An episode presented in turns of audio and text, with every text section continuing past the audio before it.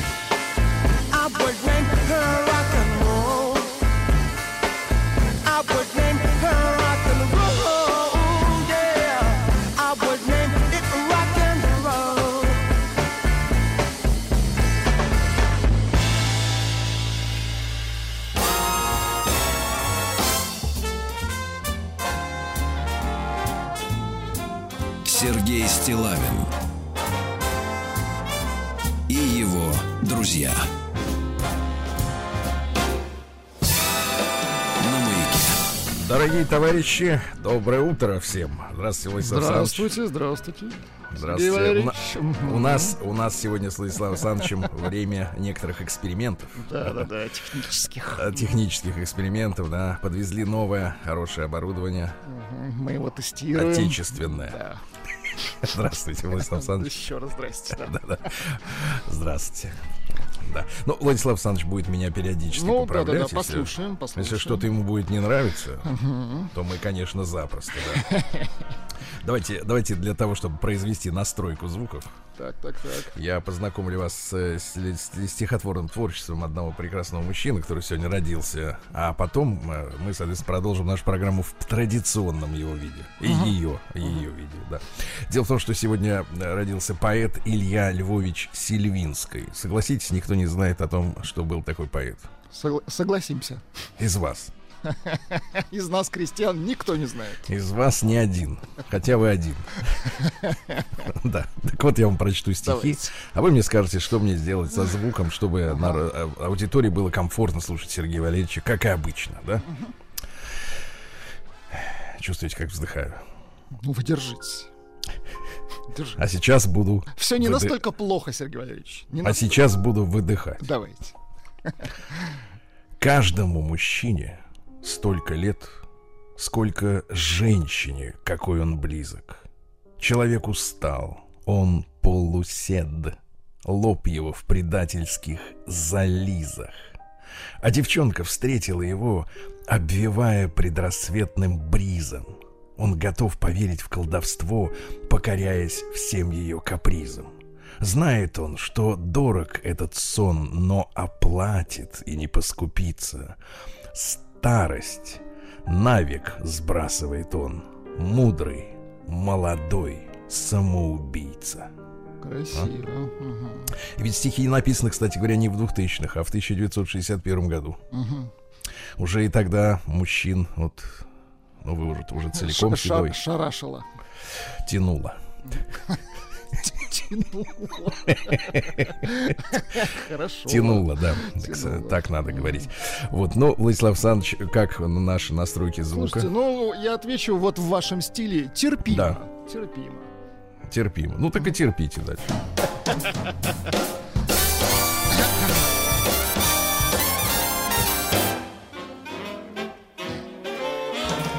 Сергей Стилавин Значит, товарищи, по текущему моменту хотелось бы э, два раза ударить в набатный колокол. Два раза. Два раза. Первый, э, значит, созваниваюсь тут с мужчиной прекрасным, который является любителем охоты. Вот. Ну, то есть, то есть охочий до охоты, скажем так. Человек с ружьем. Нет, ну это разные люди. Ну Вот. Так вот, э, и представьте, жалуется. Так, Рассказывает, э, что по нынешним новым правилам ведения охоты так. охотник должен находиться в лесу с ружьем в разобранном и зачехленном виде, а патроны должны быть эм, в другом месте. То есть не в стволе. Должны быть спрятаны. А как же Да. охотятся, спросим мы, крестьяне? А, вот тут вот возникает вопрос, потому что это очень интересная ситуация. То есть вот вы представьте себе, да, несмотря на музыку Пауэлса, вот эту бодрую, да, Мы сейчас приструним. Конечно, конечно, да. Так вот, а вы представьте, вы находитесь в лесу. Так. Вы же в лес идете куда? Э, Не на зону для пикника и барбекю, правда? А вы идете туда, где в чаще, э, и в то время, когда это происходит, вы можете обнаружить зверя. Э, Причем внезапно, как правило, это бывает. Естественно, зверь, он обычно не высылает э, смс-уведомления. Уведомление при- приходе. 100%. да-да-да. Вот. И вот вы пред- представьте себе, да, вы идете по лесу, Так.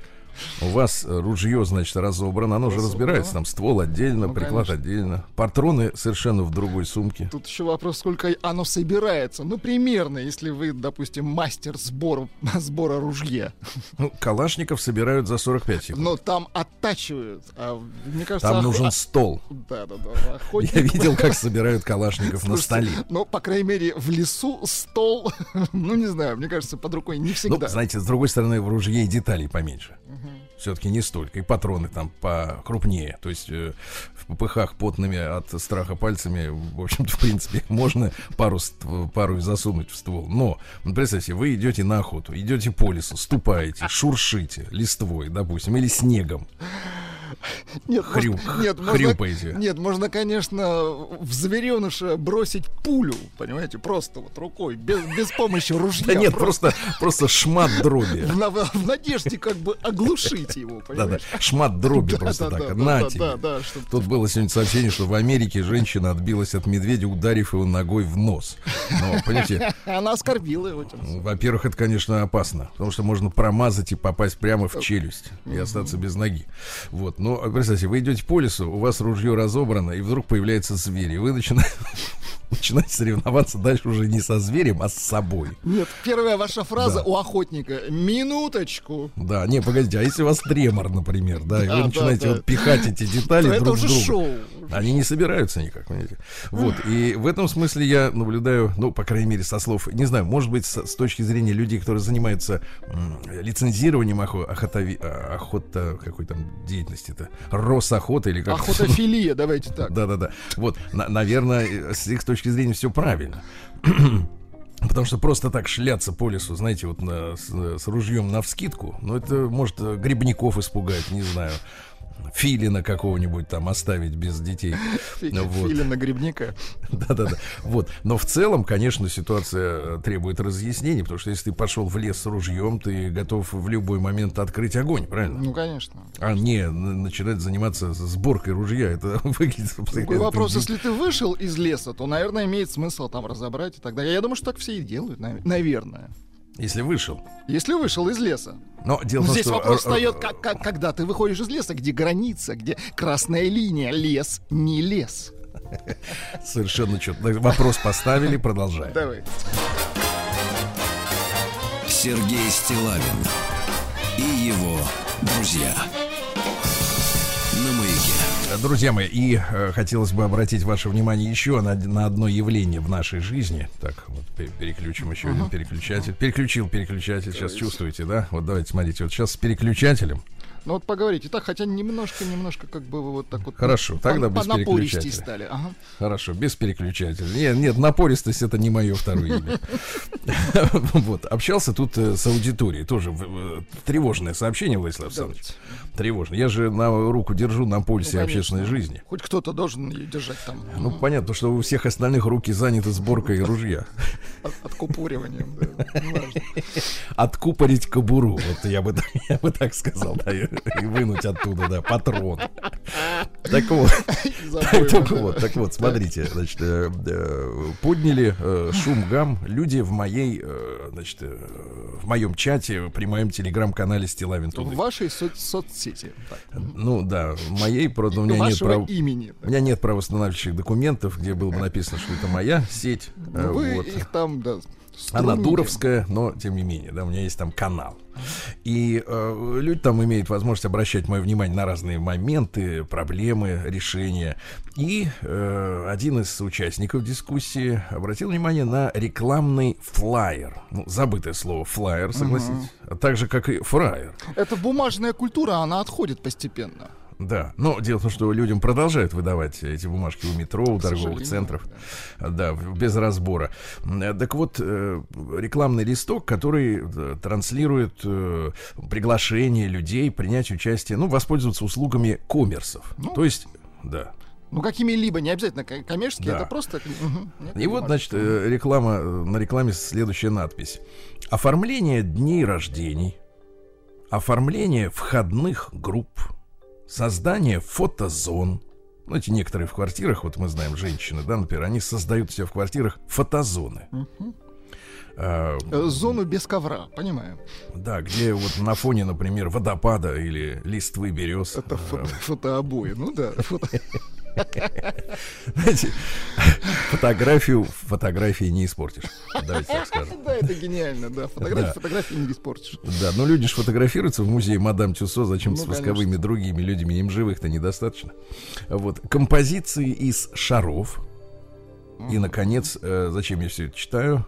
Гендер-пати вечеринки.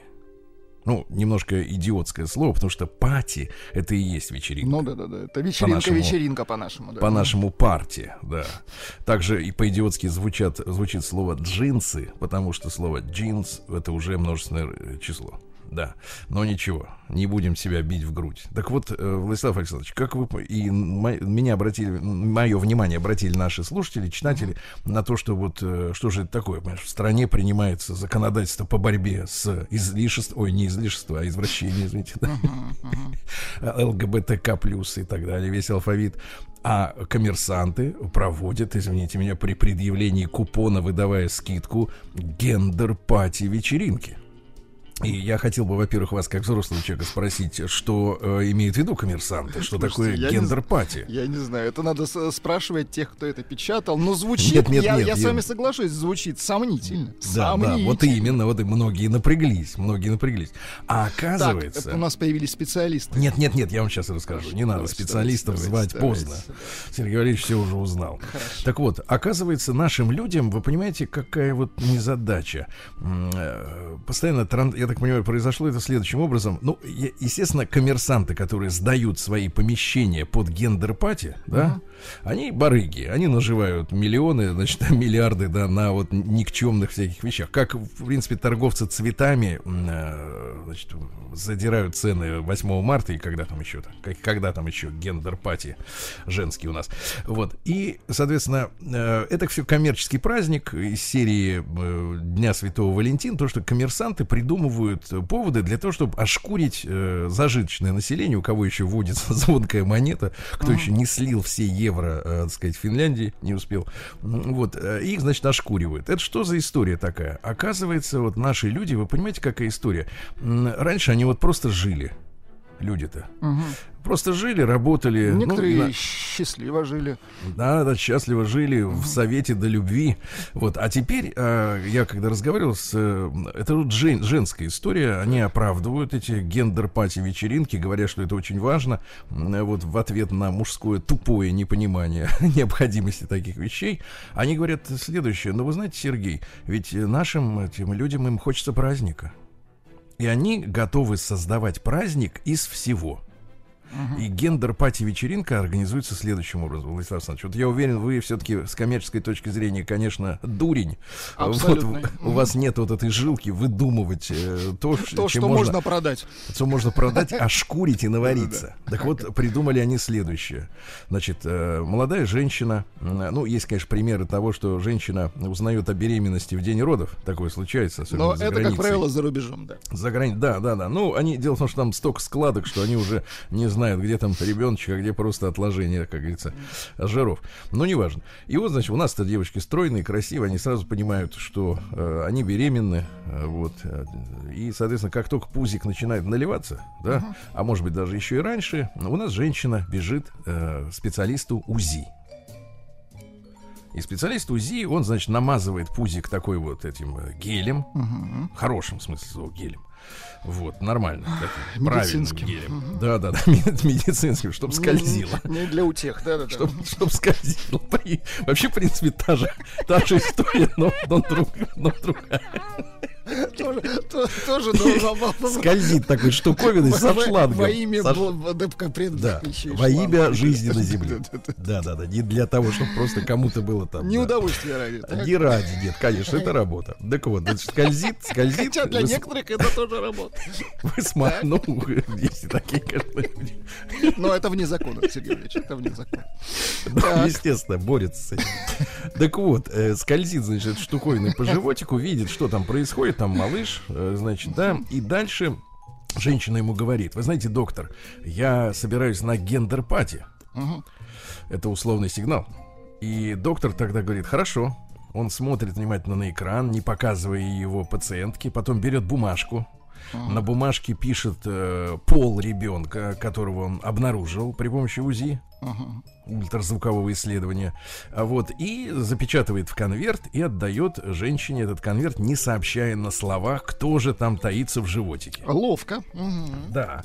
А потом, значит, э, женщина говорит своему мужчине, э, мужу законному, да, ты давай, пожалуйста, тысяч так 10, наверное, 15, 20.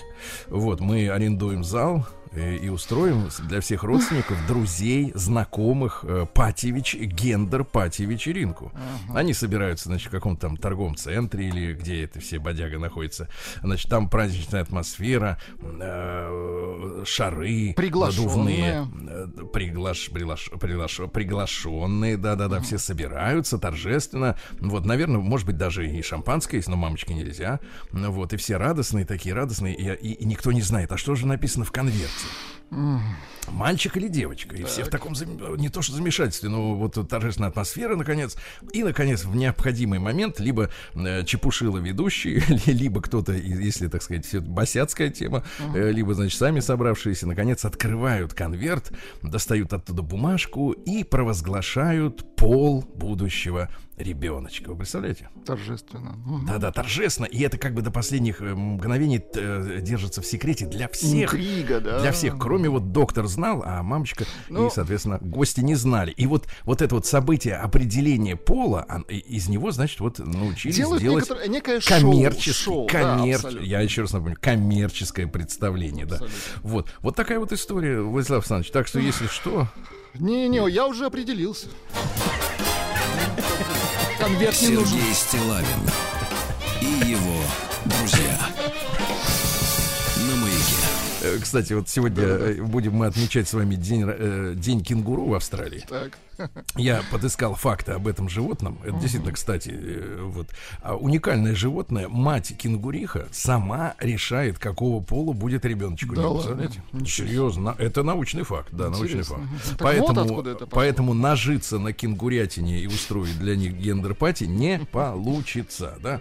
Значит, несколько еще строк я хотел вам прочесть.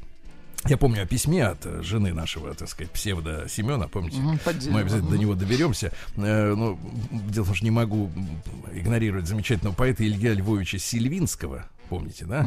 Который сегодня в этот день родился. И давайте я вам прочту вот Давайте. такие, такие строки, да. Как музыкален женский шепот, какое обаяние в нем. Недаром сердце с детства копит все тронутое шепотком. Люблю, когда в библиотеке тихонько школьницы идут и чуть дыша Евгений Онейкин, губенки их произнесут. Или на концерте среди нот, средь пианиссимых событий, чужая девушка прильнет и шепчет в ухо «Не сопите». Но сладостней всего, когда себя ты жаром истомила, когда ты крикнуть хочешь «да», а выдохнешь «не надо, милый». А? Классно. Мгм. Что значит классно? Советский поэт. Идеально. Идеально Вот. советские стихи. Да, идеальный советский с чувственностью, да. Очень, да. Вот такие вот строки. Или, например, давайте еще.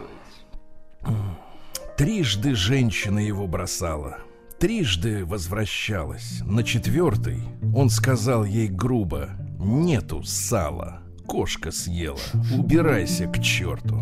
Женщина ушла, совсем исчезла, поглотила женщину дорога.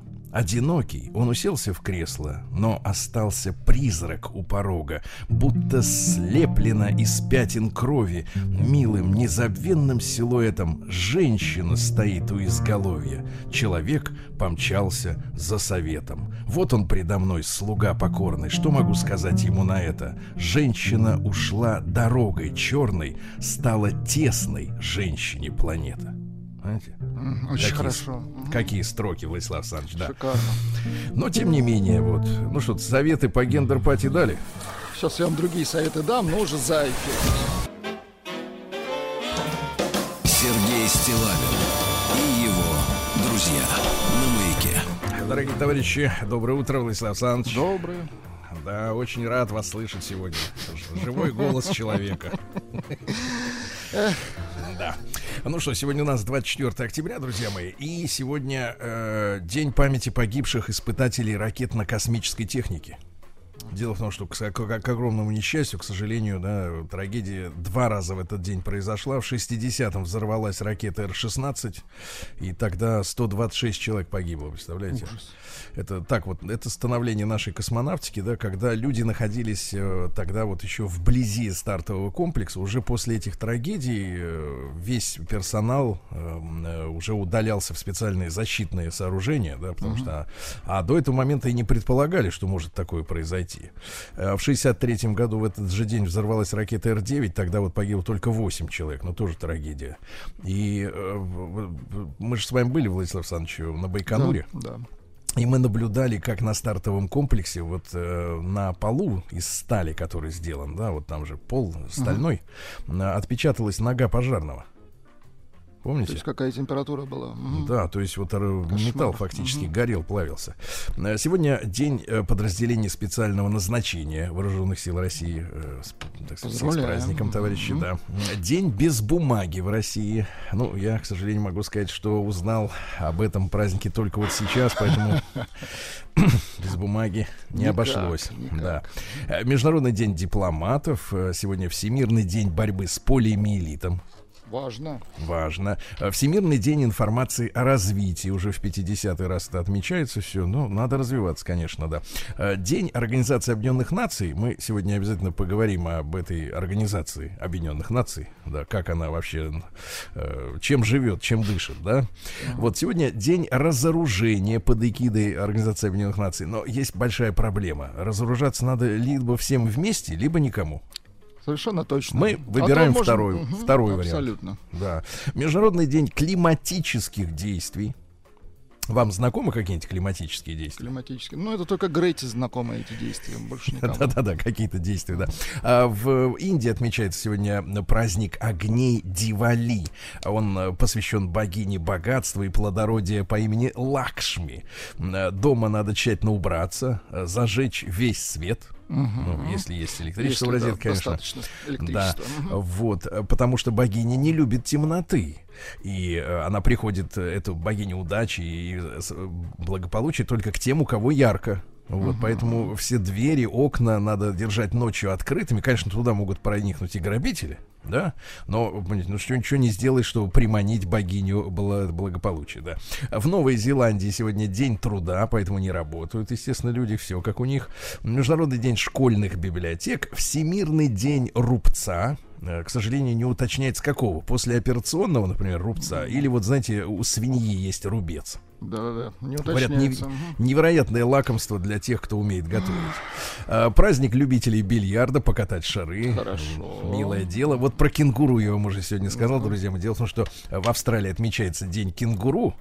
И что самое интересное, а, самка кенгуру, я уже говорил, может э, определять пол будущего своего ребеночка, да?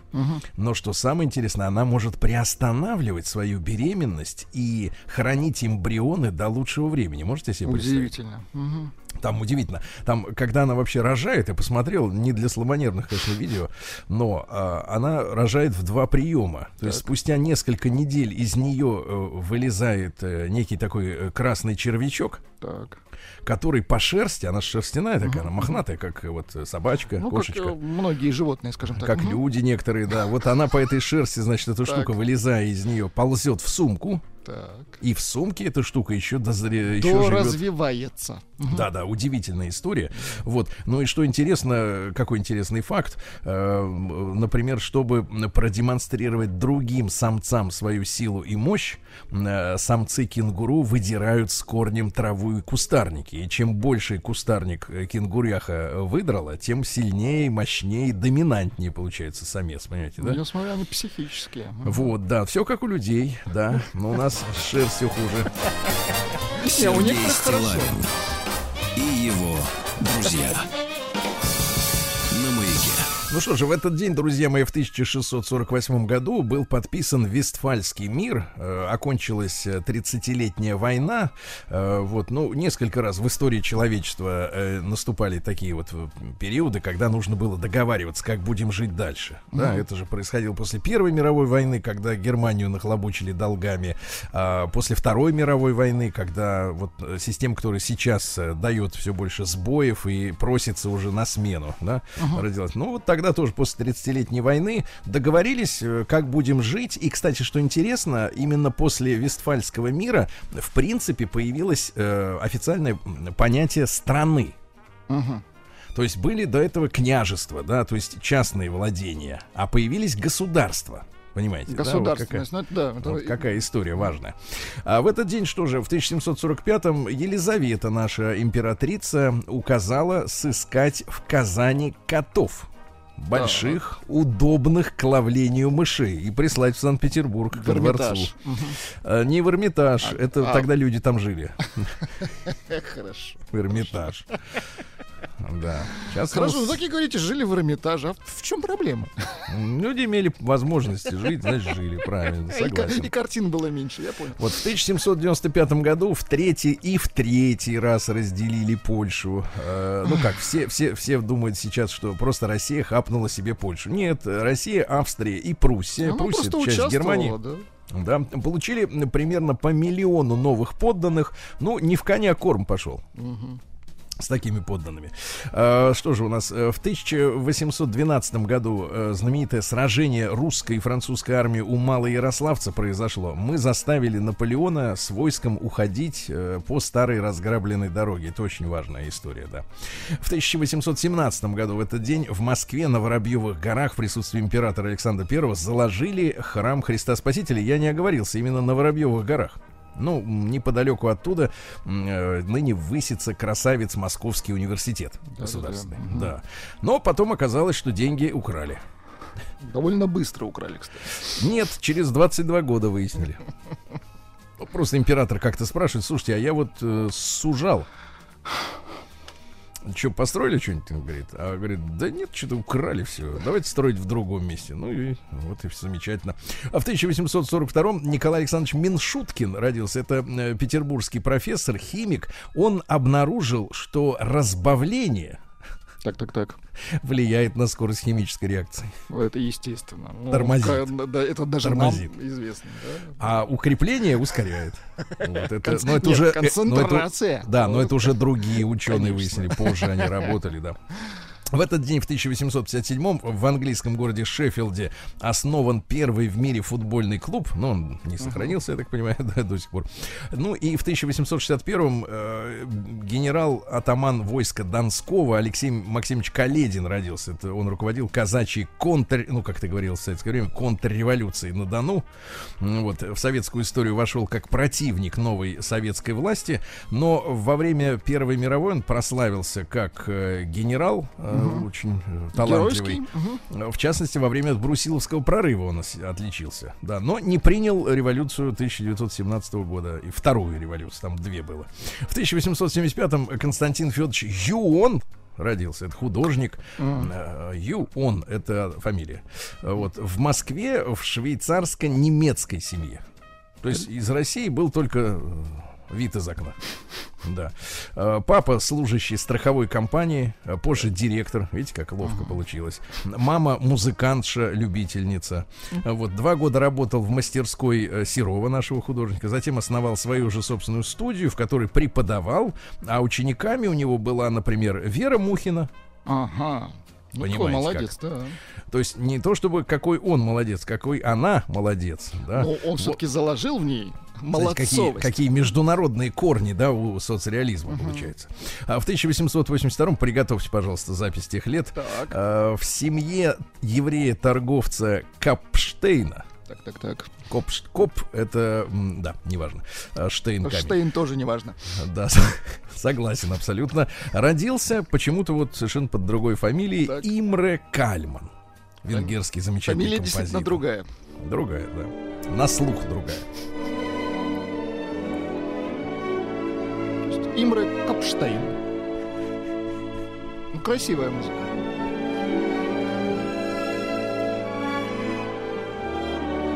Не знаю, как вы, а я заслушался. Я тоже. Давайте еще чуть-чуть. Давайте. Сначала. А теперь слушайте не как Капштейн, а как Кальман. Да. Меня не, не очень получается так сказать.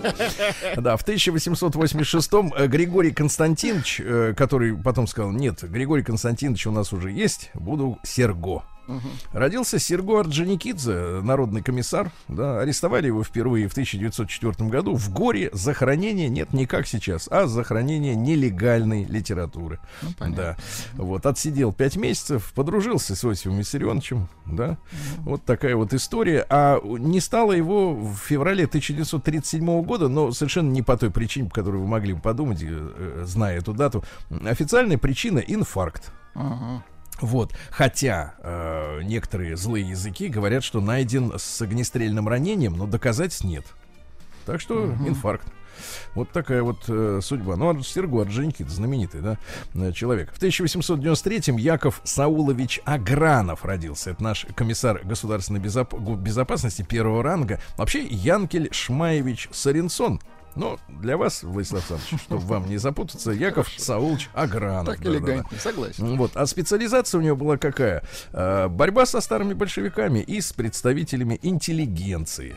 Вот. Старыми большевиками. Причем, причем, что интересно, для того, чтобы бороться с большевиками и старыми, и с интеллигенцией, надо ведь было разобраться, а кто из них по-настоящему опасен, правильно? И кто из них Поэтому- старый, да-да-да. Да-да-да. Ну, кто из них старый, можно проверить прометриком, а вот э, интеллигенцию, конечно, надо было прощупать. Он близк, близок был с э, различными артистами. Кстати, находился в дружеских отношениях с Маяковским. То есть да? был вхож.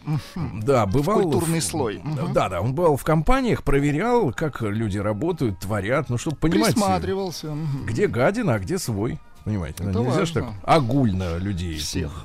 Да, всех под, под это дело. Под корень, да. Ну, про Илья Львовича, Илью Львовича Сильвинского я уже сегодня вам говорил, про замечательного поэта, да. А, Папа у него был меховщиком, а затем разорился и превратился в скорняка. Видите, разные вещи. Ага. Да, вот э, такие Корняк строки. да. попроще, да. Давайте, Давайте. такие стро- строки, да. Годами голодаю по тебе. Красиво. Мгм. Очень красиво, да. Ну, почитайте на досуге сами. Поголодайте немножко, да. Э, Вот. э, В этот э, день, что у нас, в 1901 году 63-летняя вдова Анна Тейлор стала первым человеком, который успешно спустилась по Ниагарскому водопаду в бочке в свой же день рождения. Здорово. То есть это был лучший подарок себе, да, в день рождения. Для Ну, женщины, и- мне кажется, это мечта. Это замечательно, да. И в Бочки, чтоб- 1908 и чтоб, году... знаете, еще, чтобы эту бочку не доставали оттуда. Сергей Стилавин и его. На маяке. А, Ну что ж, дорогие товарищи, доброе утро вам всем еще раз. Да, и что у нас сегодня интересного произошло в истории 24 октября? Ну, в 1911 году Аркадий Сакчарайкин родился. Понимаете, да? Замечательный э, автор и вот э, главный артист своего театра. Правильно? Главный артист, да. А в 1913 году э, Тито Гобби родился, итальянский певец, баритон. Кстати, что интересно, получил юридическое образование, то есть пел э, на основании документов. Строй. Есть у нас Тито Гобби? Пел в рамках закона.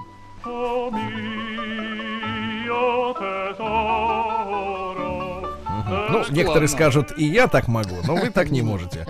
Да, в 23-м году родилась Дениз Левертов. Ничто не предвещало, но это поэтесса. Да, Левертов, такая фамилия интересная. Э, ну, я вам немножко в оригинале стихи, а потом в переводе. Хорошо? Old man whose black face shines golden brown as wet pebbles. Неплохо. Так. Неплохо. А в Перевод. переводе. Черное лицо старика под фонарями отливает золотом, словно камешки под водой. Старик прогуливает под дождем двух беспородных собак, маленькую и здоровенную, по отдыхающей предвечерней улице. Ну, лучше на английском, правда? Ну, возможно, перевод, да, такой немножко. Не очень, а вот чтение это отлично. Да, в 1927-м, э, 95 лет со дня рождения Жильбер Беко. Это французский певец и композитор. Настоящее имя у него Франсуа Сии. Есть у нас Жильбер Си Беко? у нас есть.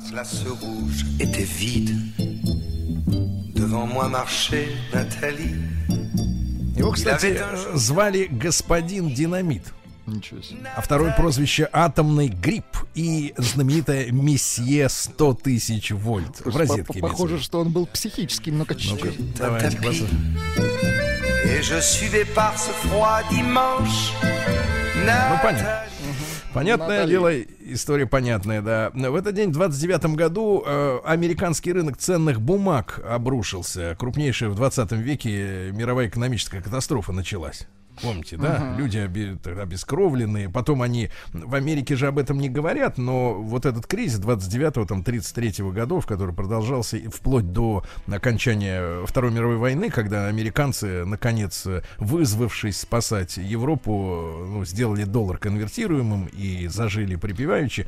М, Там же ми- миллионы людей погибло от голода просто вот в эти годы. Да-да-да, было Об жестко. этом надо помнить и говорить. В 1935 году на Спасской башне Московского Кремля установлена рубиновая звезда, дорогие друзья. Очень красиво. Кстати, аж до 1935 года были э, кресты.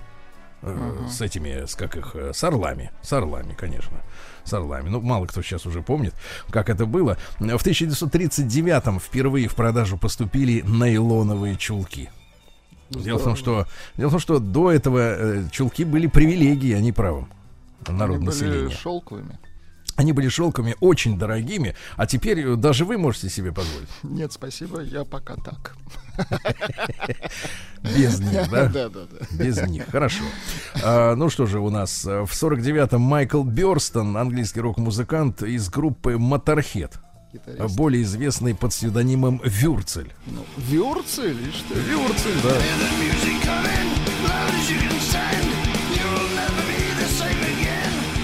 Чешет хорошо. Мне кажется, мне кажется, вот, вот этот мистер 100 тысяч вольт, а не тот французский Да-да-да. шансонье, да. В 50-м году в Советском Союзе создан армейский спецназ, мы уже поздравляли, товарищи, да. Вот э, в этот же день, э, что же, в 66-м Роман Аркадьевич родился Абрамович.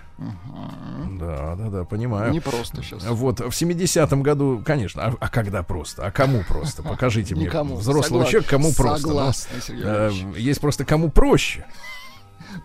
Но просто нет, да. В 70-м году Сальвадор Альенда избран президентом Чили ненадолго, да. И мы уже выяснили, что в Чили Альенда за пять лет сумел э, при помощи дорогущего компьютера выстроить электронную систему управления хозяйством в стране. Это По невероятная сути, история. пла- плановая, да, экономика. Да-да-да, и э, при помощи этой компьютерной техники разру- разруливали всякие кризисы экономические. Ну, в общем, электроника на службе человеку. И э, факт, э, который мы тоже обнародовали, как только Пиночет захватил э, президентский дворец, в котором стояла эта электронная вычислительная машина огромных размеров, она была первым делом уничтожена. Вот вопрос, конечно. Мгм. Первым делом, да. В этот день, э, 45 лет тому назад, в 1977 совершил испытательный полет первый советский широкофюзеляжный самолет Ил-86. Помните, как элегантно э, наши машины были слиты с мирового э, авиационного рынка? Ведь мы продавали три- больше трети самолетов э, на мировом рынке. Не считая наш собственный авиапарк. Да, треть самолетов в мире это были наши, а не Airbus и всякие Боинги. Э, Так вот, э, типа, очень шумные двигатели. Вы знаете, вы знаете, вот э, народ, который живет около аэропортов, он не сможет спать больше от советских самолетов. Поэтому надо их срочно ликвидировать. да. В этот день, 30 лет назад, в 1992 году, в Москве создан Фронт национального спасения. Что интересно, участвовали такие личности, как э, Зюганов, э, Сажи Умалатова, помните? Замечательная женщина. Ну вот, Александр Проханов. Вот, ну, как-то вот э, чем закончился фронт, э, история умалчивает. И 15 лет назад, вы знаете, не стало, к сожалению, Катя Огонька. Ой, извините, Катя Огонек. Огонек. Огонек, Женские фамилии да. не да, склоняются. Вот, э, 30 лет ей было всего лишь. Мы сейчас послушаем нашу любимую с Владиком песню э, «Лейтенантик», да? Да, конечно. Вот. Но я э, нашел дискографию Кати. Вы И ознакомились с ней, да? Да, очень смелые треки. Например, в одном из альбомов мне встретился хит, самый настоящий. Его просто не очень часто крутят по радио, потому что он такой женский, смелый, наотмашь бьет по щекам. На- Называется «25 сантиметров любви». М, понятно, а еще есть бьет. трек, э, трек называется «Резиновый Ванюша». Я вот рекомендую тем, кто от, от названия не зажмурился, не, не начал корчить рожи Ильич, неприятные. ну давайте из, Послушай. из разрешенного все-таки. Из разрешенного, да. Лейтенантик родной Все бы было тут путем Золотой А какая легкая аранжировка, да, эстетская. Солдатик милый С использованием звука клэпс. Нет, вот интересно, что вы человек вроде бы профессиональный, могли бы сказать минималистичное, а не... э, Нет, он, кстати, нет, он, а здесь не стесняется на инструменты. Просто они все в одной бандуре. Ну звуки. вот, да-да-да. Да, э, Послушайте на досуге как-нибудь перечисленные треки. Ну вот они вам, э, ну если при случае, по- поднимут настроение и, может быть, чем-то помогут вам в жизни, да.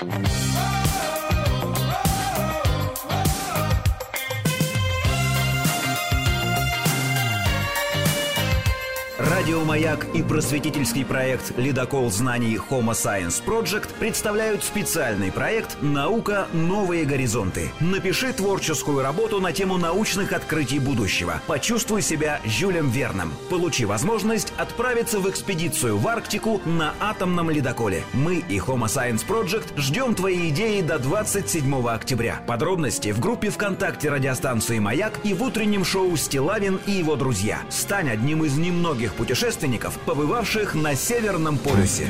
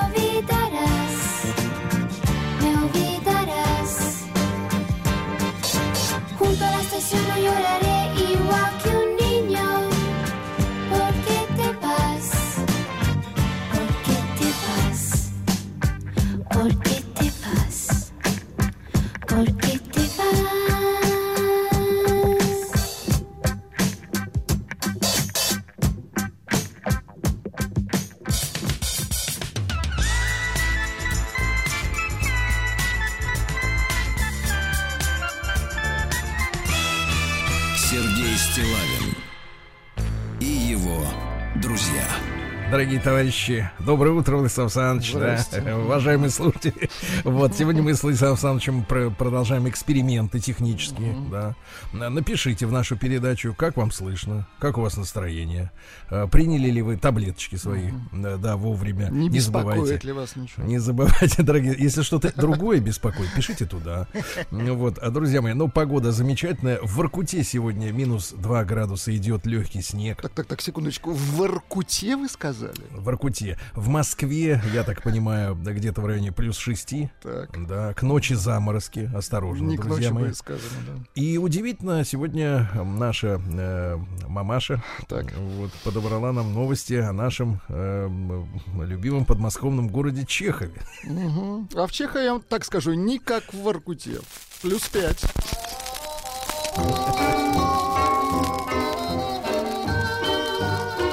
чтобы песней своей помогать вам в работе, дорогие мои.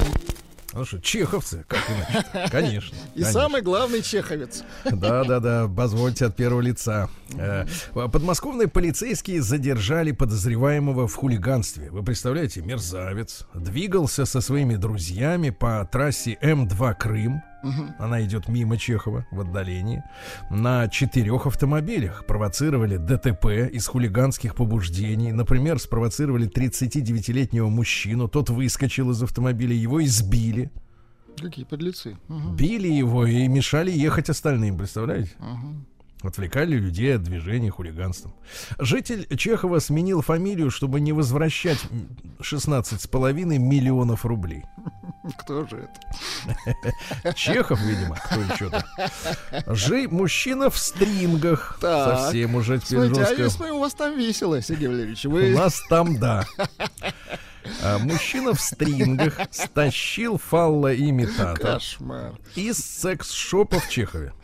Мужчина наведался в торговую точку вместе с напарницей. Пока дама отвлекала продавца-консультанта, ее сообщник схватил имитатор, спрятал его в штанах и вынес за пределы кассового узла. Все это попало на камеру видеонаблюдения. Качество картинки, то есть HD, Так. э, позволило разглядеть пикантную деталь, а именно красные стринги посетителя, э, похитителей, которые на мгновение Похитителя посетителя. на мгновение выглянули из-под джинсов. Вы представляете? Отвратительно. Ужасно, я сказал. Назвали его воришкой. Воришка. Ну, Это Ну, по-другому смысле- называется, но вот эти слова Да. нельзя произносить. Да, нельзя, да. А воровать что можно? Тоже Вот. Э, нельзя. В Чехове задержали опытную воровку, которая обчистила спящего жителя Твери. Ну, молодой человек зачем-то заснул на вокзале. Вот, в рюкзаке у парня находились личные вещи. Ну нет, ни носки, ни, ни трусы, ни стринги, документы, деньги на 42 тысячи рублей. 52-летнюю женщину удалось задержать только в подмосковном Чехове. Выяснилось, что она неоднократно судима за имущественные кражи. Так смотришь на пожилого человека, да? Мгм. Думаешь, приличный человек, Хочется довериться ему, да? а нет. Да, во сне хочется довериться, да. Торговцы арбузами изрезали в городском округе Чехов. Вы представляете? Ужас какой. Читаю, наворачиваются слезы. А, имело место быть все в деревне Чепелево. Азербайджанец, так и написано в сообщении, набросился на торговца арбузами перед магазином «Удачный». Он э, достал нож и сильно изрезал человека. Причиной разборок стали финансовые разногласия. Якобы хозяин торговой точки, вот этот обладатель ножа, застал работника спящим, а тот потребовал денег за ночную смену. Компенсация. Ну, не доставили сошлись, в понятно. больницу зашивать, да. Э, Жители Чехова напугали фейковым психом Бармалеем. Якобы из местной психиатрической больницы номер 5 сбежал опасный преступник. Э, Сообщения разошлись по домовым чатам. Люди забеспокоились. Говорят, нет, говорят, никто не сбежал. Вот. Молодожены Чехова и округа э, стали чаще подавать цифровое заявление в ЗАГС. Кстати, вы знаете, Владислав Александрович, сейчас ведь можно и развестись цифрово. То есть такая дигитальная свадьба, да? Да, так и жизнь такая же. Дигитальная, да. Лжеэлектрики используют грязные уловки против чеховцев. Осторожно. Э, Чеховцы могут оформить гараж в онлайн-режиме в рамках гаражной амнистии. Хорошо. А в Чехове э, семья называется назвала, вот смотрите, какие все-таки земляки замечательные, назвала дочку именем, гарантирующим доброту и Ну, послушание. это что за имя? Ну-ка. Агафья, замечательное имя Красивое, Агафья. Да, имя Агафья означает хорошее, доброе, мудрое, хороший человек, отзывчивая. Работники ЗАГСа очень рады. Ну и пару сообщений. Во-первых, нашли минометную мину под Чеховым. Ничего себе. Прям под ним. Э, 81-миллиметровая минометная мина. Мина, правда, без взрывателя. Кто Слава выкрутил богу. взры- взрыватель, непонятно. Э, Вот дальше. Около двух километров чеховских дорог обезопасили тросовым ограждением Хорошо. чтобы такие, как вы, не выскочили, да? И, наконец, клуб, э, называется он «Активное долголетие» в Чехове, поддержал акцию «Засветись». Вы его организовали, этот клуб? А, Выездная сессия проходит. Сергей Вы, кстати, вовремя уехали еще. и его друзья на маяке. В лес, да. А, Ну что же, аллерголог, давайте по нормальным новостям пройдемся. Аллерголог Браун заявила об опасности фотосессии в, осенних, в осенней листве. Знаете, вот бывает, женщины э, и мужчины тоже собирают охапками. В листве. Листья? Нет, нет, они что делают? Они э, кидают у себя над головой эти листья, А в это время э, в это время камеру ставят в режим замедленной съемки и такое замечательное видео, когда медленно-медленно опадают листья. Так вот, друзья мои, ос- осторожно, Э, более 300 видов грибков, Кошмар. например, аспергиллез, альтернария, клап, не, извините, кладоспориум. Называются они отвратительно. Да, да, да. Грибки. Плюс к этому клещи, э, дыхательные органы могут быть поражены аллергенами. Не делайте Ужас. этого ради красоты. Так один раз подкинул и все. Весь в грибах. Плохих. диетолог э, рассказала, какой суп можно считать полноценным обедом. Э, В этом супе обязательно должно, должен быть какой-то наполнитель и мясо. Наполнитель. Наполнитель, да, да, да. Хорошо. Москвичей предупреждают об аномально теплом ноябре, но вы вот чувствуете уже, да, его при приближение.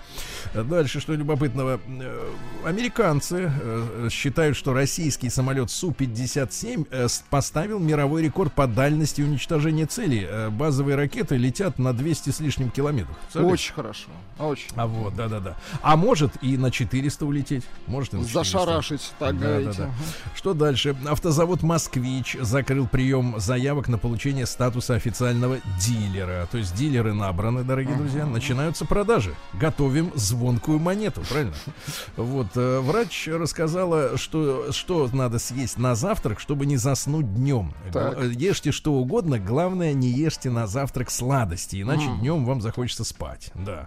Терапевт Лапа э, предупредил об опасных последствиях вакуума живота. Вы знаете об этом упражнении? Первый раз слышу. Ну-ка, расскажите. Дело в том, что у таких, у таких точеных, как вы, стали, сколько у вас там, 60, меньше сантиметров, да.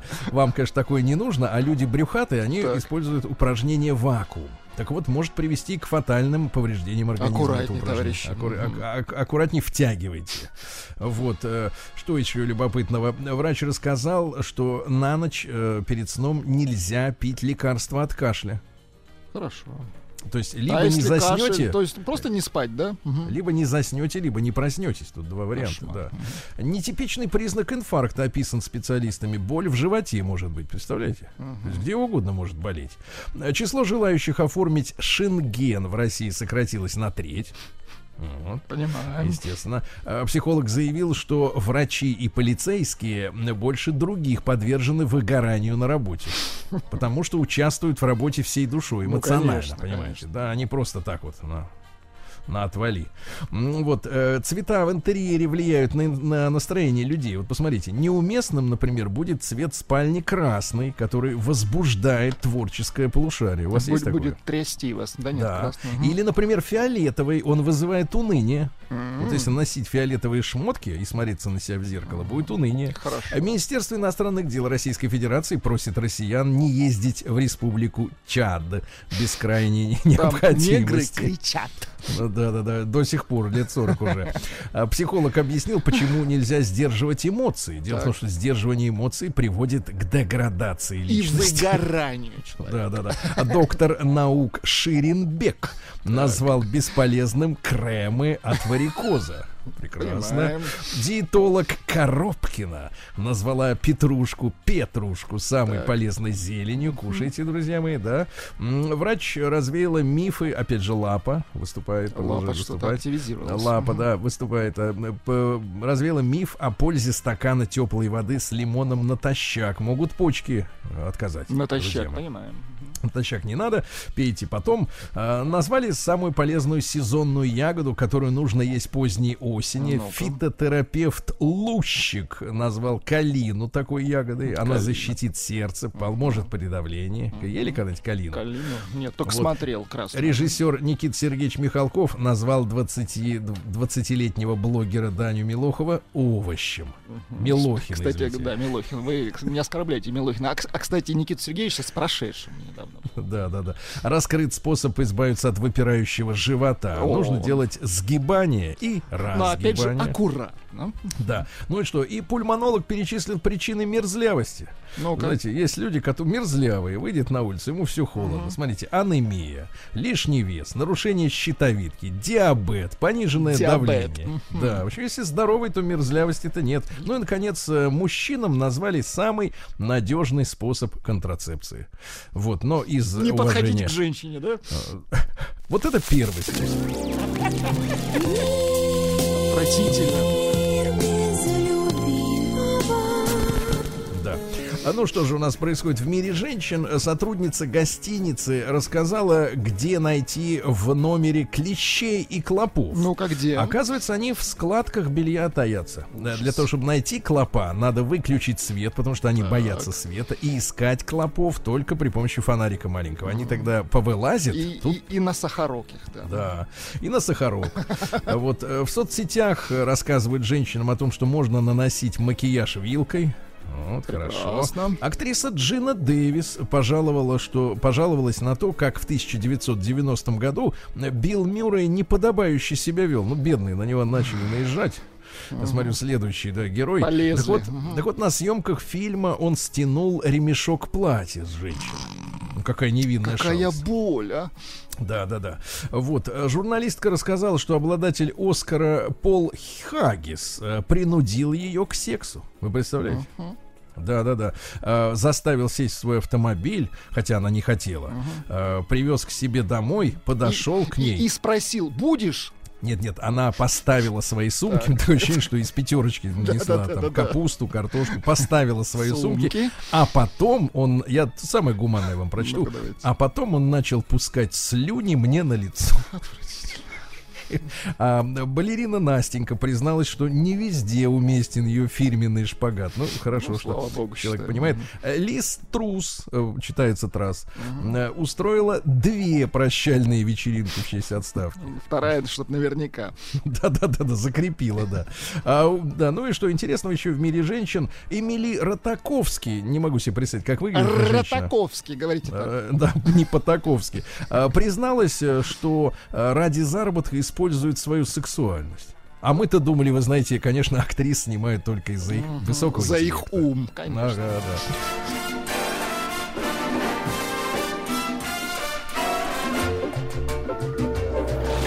Новости капитализма. Ученые заявили, что печень человека может проработать более 100 лет. Вы представляете? А что Но для этого- успокаивают? Но для этого надо не пить, Владик. Да, да, да, я понимаю. что без Вообще ничего это. не пить. Эм, Врачи избавили мышей на ИВЛ, искусственной вентиляции легких, от галлюцинаций. Мне больше Ну, вопрос, как прекрасно. они поняли, что у мышей есть галлюцинации. Да. Что еще интересного? В США мужчина перерезал соседу интернет-кабель, потому что не считает его достойным э, всемирной сети. Прекрасно. Ты недостоин быть в интернете, да. и Всё. Да, да. Американская компания продает по 500 флоппи дисков в день. Дискеты 3,5 дюймов. Э, Помните, Кому они маленькие? понадобились? А Помню. оказывается, в мире трудится еще огромное количество обрабатывающих, обрабатывающих станков, швейных машин А, и ну, даже понятно. самолетов, э, которым э, программное обеспечение Со до сих пор засовывают-. Ну, понятно. Да, засовывают через дискеты. А, Врачи заявили, что риск затяжной ковидлы э, вырастает на 50%, если у вас стресс, тревога, одиночество. Ну, в общем, э, Ну, в если общем, радуетесь... себя. мгм. И повеселее, под товарищи. Мгм. Биологи из Якогамы вырастили человеческие волосы в лаборатории. Хорошо. А, ожирение придум... Ожирение, извините, печени, опять же, вот. Давайте Да. ожирение А, печени. Придумали лечить гормоном роста. Хорошо. Биологи обнаружили, что шимпанзе сп- спонтанно синхронизируют свои шаги друг с другом. То есть вот они строем ходят. Хорошо. Да? Гениальная новость, ребята, из Стэнфорда. Психологи выяснили, что даже фальшивая улыб... улыбка улучшает человеку настроение. Представляете? Прекрасно. Ну, еще парочку, да, новостей. А, друзья мои, э, что же происходит? Мужчина в, а, в Великобритании перепутал имена жены и собаки и забрал из груминг-салона, ну, это парикмахерская Ага. для животных, э, чужого пса. Перепутал, да. И, наконец, о страшном, друзья мои. В недрах Земли заподозрили существование неизвестного вещества на глубине 200 километров и ниже. Вы слышали? Какой кошмар. об Теперь этом. Ну и слышали. наконец, теперь главное. Давайте. В одежде э, таких марок, как, смотрите, э, м, Pink, это Victoria's Secret, Asics, э, Nike, Fila, North Face, Brooks, э, New Balance и Reebok обнаружили токсичное вещество бисфенол А. Вы представляете? Не представляю. Причем э, этой, этой заразы там в 22 раза больше, чем норма. Она про- п- провоцирует сердечно-сосудистые заболевания, астму, диабет, онкологию, ожирение и- Кошмар и, какой. эректильную дисфункцию. Вот так.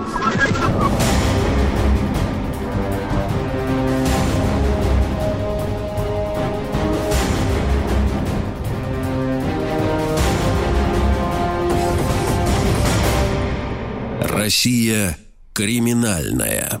Ужас. Э, В Красноуральске отловщик собак выстрелил в домашнюю собаку и похитил ее на глазах у хозяина. Вы представляете? Какие скоты. В Дагестане жена во время ссоры откусила мужу ухо. Ну, такого. Горячо, да, я понимаю. А, полиция задержала двоих мужчин за кражу запчастей из каршеринговых автомобилей в Екатеринбурге. Такие Ну, подлецы. Мгм. Да. Там же в Екатеринбурге задержали мужчину, который обливал масляной краской автомобили с литерой Z. М, Психический. Психи- Не, не психический, а диверсант. Э, В Лен- Ленинградской области полицейский выплатит 150 тысяч рублей мужчине, которого он пнул по голове. Пнул по голове. Интересно. Пнул по голове. Ну, Он акробат, растаскивал. если он пнул? растаскивал. Мгм. Нет, нет. А в Подмосковье врачи спасли женщину, которая выпала с балкона во время курения. Курила. села на- Неаккуратно. Неаккуратно сел, но аккуратно поправили, да. А Вот в больничке уже. В Алтайском крае свинья укусила ребенка в зоопарке. Причем, что интересно, осенью. интересно, что зоопарк называется лохматая ферма, а свинья-то она вроде, Не лохматая. Да, гладенькая Слегка такая. да. шерстяночка, А в да. Петербурге задержали грабителя, который не смог вырвать из рук 81-летней женщины сумку. Нам нужна крепкая пенсия, Сергей Валерьевич. Да, Нет, не качайте думайте. руки. Да, дальше. В Екатеринбурге в автобусе один пассажир набросился на, на другого из-за куртки с надписью НАСА. Как-то нервные свердло, стали. Да. да.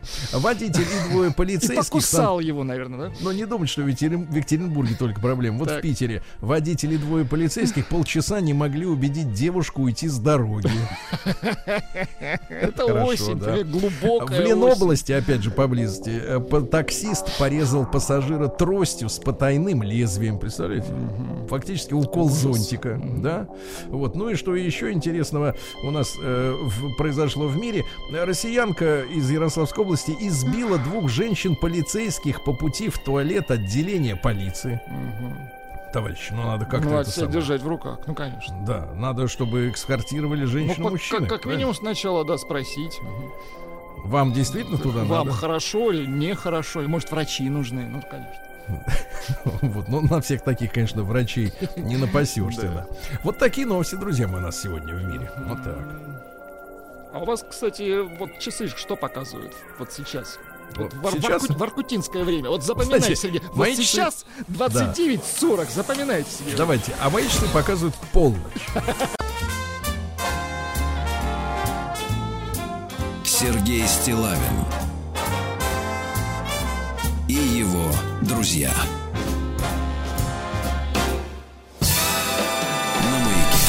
Дорогие товарищи, ну что, в этот день, э, в 1945 году, была основана Организация Объединенных Наций. Организация очень важная, да, Владислав Александрович? Да. Но процесс, который там происходит, нас, Штормит сейчас организацию, я вам так скажу. нас печалит, давайте говорить так. Как, как людей, которые принадлежат к светлой половине человечества. Абсолютно точно. Да, нас печалит. Вот с нами Александр Николаевич Домрин, доктор юридических наук, американист. Александр Николаевич, рад с вами снова встретиться в эфире. Доброе утро. Сергей, доброе утро. Доброе утро, Да. все друзья Сергея.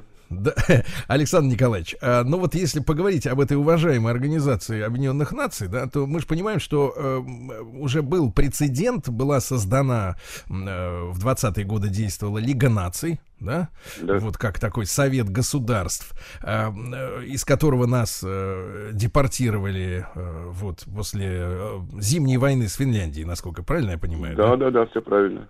Александр Николаевич, а вот эта история с созданием ООН, а, э, когда вообще возникла эта идея создать вот эту новую всемирную организацию стран? Ну, действительно, вы правы, Сергей, Лига наций плохо кончила. А, причем, действительно, это произошло э, в значительной степени из-за того, что исключили из Лиги наций Советский Союз. А, исключили из-за того, что, да, формально мы, Советский Союз, мы нарушили международное право. И просили Финляндию отодвинуть границы от Питера, от Ленинграда, Ленинграда. И вместо этого предлагали куда как больший кусок земли, по-моему, в два раза больше кусок земли в Карелии. У вас замечательная печатная продукция.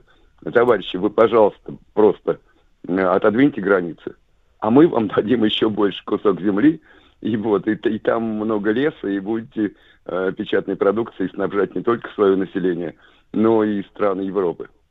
Нет, не пошли на это.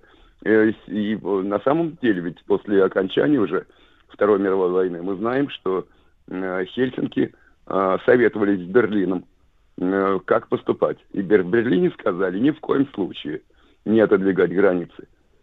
Но вот в Лиге наций не было такого права вето. И в значительной степени, конечно, этот э, печальный опыт, когда создавалась Организация Объединенных Наций, э, надо было учесть. Ну и, конечно, когда мы говорим про создание Организации Объединенных Наций, да, 24 октября – это большая дата 45 года, но не было бы ООН без большой встречи в Ялте в том же самом 45 году, Э, когда вот эта знаменитая фотография в Ливадии президент Соединенных Штатов, премьер-министр Великобритании э, и э, Сталин, э, когда они сидят в этих трех креслах, э, именно тогда и зарождался э, будущий план поствоенного мира. И вы знаете, что было очень печально, когда вот при президенте Медведеве, когда была объявлена очередная десталинизация в нашей стране, что было очень печально, я даже у себя в живом журнале размещал эту фотографию, когда вот эти знаменитые э, три кресла, когда есть Рузвельт, когда есть Черчилль, а третье э, кресло пустое, потому что Медведев объявил десталинизацию. Э, э, Что самое главное? Вот вы знаете, если э, так оглядываться назад, и самые, может быть, яркие какие-то впечатления э, или какие-то переживания, включая личные. Ну вот помните, был Даг Хаммершольд, э, шведский дипломат, он был вторым генеральным э, секретарем Организации Объединенных Наций, когда его самолет был сбит над Замбией, по-моему, это 61 год. А дальше э, как-то не очень вообще везло с генеральными секретарями э, Организации Объединенных Наций. Потом генеральным секретарем был, ну не сразу после Хаммершольда, э, там был Утан, а после него, по-моему, был уже Курт Вальдхайм. А Курт Вальдхайм, на самом деле, он в СС не служил, он в гестапо не служил, ну, в Абвере-то он все-таки служил. Как интересно. Дальше, дальше что? Э, Почему Франция, например, э, в э, числе постоянных представителей э, в Совете Безопасности? Да, да, несмотря на то, что, Александр Николаевич, они же, э, большая часть территории была под правительством вишистов, правильно? Да, да, действительно, но тем не менее, вы знаете, Сергей, все-таки нужно отдать им должное. Вот посмотрите, э, число жертв э, американской армии э, и в Европе, и в Северной Африке, и тем более на Тихом океане. Примерно 405 тысяч погибших. А вот в резистанс, в, в сопротивлении э, французов погибло 600 тысяч. Все-таки, э, да, все-таки э, генерал де Голь, э, он, конечно, спас честь Франции. Александр Еще Николаевич, а вот, э, вот так Да-да. ну, немножко, может быть, э, интересные, да, вы цифры обнародовали. А, с вашей точки зрения, почему, э, ну, фактически из европейских стран только Франция э, оказала такое я- ярое сопротивление немцам? Остальные же, так я так понимаю, сидели достаточно тихо под э, Рейхом Третьим. Э, Да, ну, за исключением, конечно, Югославии. Да. Э, И, конечно, в этом смысле, конечно, Югославия... Я, я имею в виду меньше. Западную Европу, да. А, Западная Европа, ну, она просто легла под, э, под, под нацистов. Э, И э, ведь на самом деле, когда фашистская Германия на нас напала, это такое общее какое-то понятие, такое, как коллективный Сорос. Или как, когда мы говорим про пятую колонну в нашей стране, как коллективный Гозман. А, ну, ну да, конечно, на нас же не только Германия напала. А кто только на нас не напал? А братушки наши, болгары, которые э, и в Первой мировой войне, и во Второй мировой войне были против э, России, против Советского Союза. Ну еще, Сергей, вот тоже очень важно. Смотрите, мы, мы-то считаем, что Вторая мировая война началась в 1939 году, а ведь давайте не будем забывать о том, что и в составе э, Совета Безопасности среди постоянных членов есть и Китай.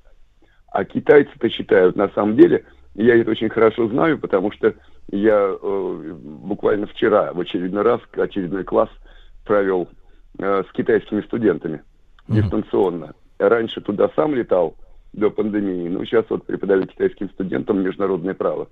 А китайцы считают, что э, Вторая мировая война началась в 1933 году, когда, да, когда имперская Яп- Япония влезла в Китай. И там совершенно ведь чудовищные были жертвы. Эм, Никто даже точно не скажет, сколько миллионов человек э, было убито в Китае японцами. Чудовищные, конечно, отношения до сих пор между э, Китаем и Японией. И еще одна, одна очень важная деталь, о, о которой, может быть, тоже не все из наших слушателей знают. Э, но где-то, по-моему, до 72 года это место, это кресло постоянного члена в Совбезе ведь занимала не Китайская Народная Республика, а Тайвань. Как любопытно, правда? Э, И, и, и, и, конечно, и, конечно, это тоже очень важно. Э, э, Ну, а что дальше? И какие еще важные события? Ну, конечно, Колин Пауэлл с его пробиркой. И тут он сам потом, вы знаете, в своих мемуарах писал, что это был самый черный день в его карьере, потому что его поставила ЦРУ.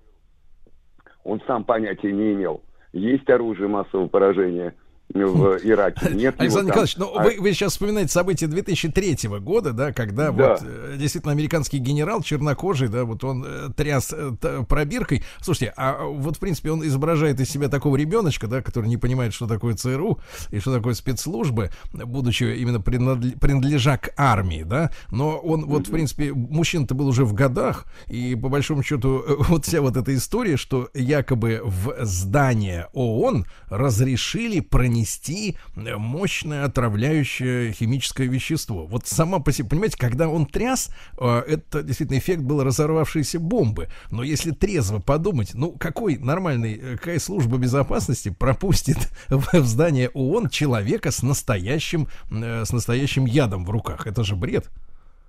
Сергей, я в это время был в Америке, я преподавал в Айовском университете, прекрасно помню, как мы все по телевизору, по американскому, э, в, э, в, в фойе Айовского университета это наблюдали, должен вам сказать, что все-таки он немного по-другому говорил. Э, И он говорил о том, что не, не то, что он пронес на территорию штаб-квартиры ООН эту пробирку с отравляющим веществом. Там, по-моему, были споры из сибирской язвы или чего-то еще. Нет, он говорил, что этого количества, вот того, что у него сейчас есть в руках, там, скорее всего, все-таки в пробирке был мел, э, а не, а не эти бациллы.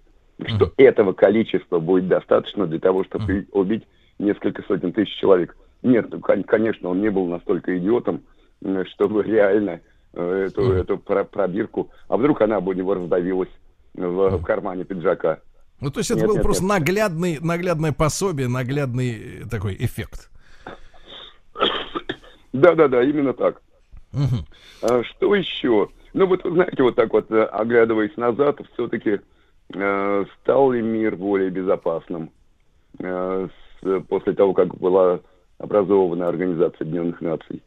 Э, предотвратил ли э, этот новый, э, предотвратила ли эта новая международная организация, глобальная организация, вторая после Лиги Наций, э, новые войны? Э, Я бы поставил, вы знаете, крепкую, твердую троечку. И это совсем неплохо. Это совсем неплохо. У меня нет никаких иллюзий относительно того, насколько справилась Организация Объединенных Наций. Ну и самое главное, что дальше, что потом. Вот сейчас, наверное, мы с вами и с нашими э, радиослушателями, мы, наверное, все-таки будем говорить о том, что э, мир, как мы его знали, подходит к концу. Вот такая была песня у, у Гребенщикова. Э, Не к ночи будет помянут БГ. Но мир, как мы его знали, подходит к концу, и Бог с ним. Ну вот э, сейчас, что дальше? Какие э, предложения э, а, по реформированию ООН? Ради чего эти предложения? Э, и, ну да, действительно, вот как Лига наций подошла к концу и не предотвратила Вторую мировую войну. Сейчас мы примерно в таком же э, положении находимся, э, когда это еще не 22 июня 41 года, но это уже где-то 40 год. И что дальше? Да, Александр Вот. Николаевич, давайте сразу после короткой рекламы э, предположим, предположим, что, это, что будет. Александр Николаевич Домрин, доктор юридических наук, американист. Сегодня день создания ООН. Сергей Стилавин и его Дорогие товарищи, сегодня важная историческая дата. В 1945 году была основана Организация Объединенных Наций. Э, Наш э, э, докладчик Александр Николаевич Домрин, доктор юридических наук, американист, оценивает работу этой организации на твердую троечку, да? Александр Николаевич, вот э, кто сегодня является, ну, скажем, скажем так, зачинщиком реформы этой организации, да, и насколько при наличии у России права вето, которое позволяет, э, ну, я так понимаю, э, важные вещи заблокировать, да, которые нас не устраивают, э, хотя не все, да, некоторые резолюции принимаются большинством голосов, но тем не Да-да. менее, э, вот на что направлены эти перемены и откуда ветер дует? А, Сергей, давайте определимся с самого начала. Ну, Когда мы говорим про резолюции Генеральной Ассамблеи, а сейчас проходит очередная сессия, э, ежегодная сессия Генеральной Ассамблеи, решения Генеральной Ассамблеи не носят обязательного характера. Это не более чем э, такой международный форум, э, где страны, которые входят в состав Организации Объединенных Наций, которые представлены, а их сейчас там, по-моему, 192, может быть, уже даже больше, э, они не более чем представляют э, такой голос мировой общественности. Они не носят обязательного характера. Это то, что касается Генеральной Ассамблеи. Конечно, конечно, всегда это болезненно, когда, э, когда решение принимается против какой-то страны, как, например, против России. Э, И совсем недавний случай – Это относительно того, что мировое сообщество не признало э, референдумы э, о вхождении четырех областей, четырех новых субъектов Российской Федерации в состав э, Российской Федерации. Э, э, это болезненно? Да, конечно.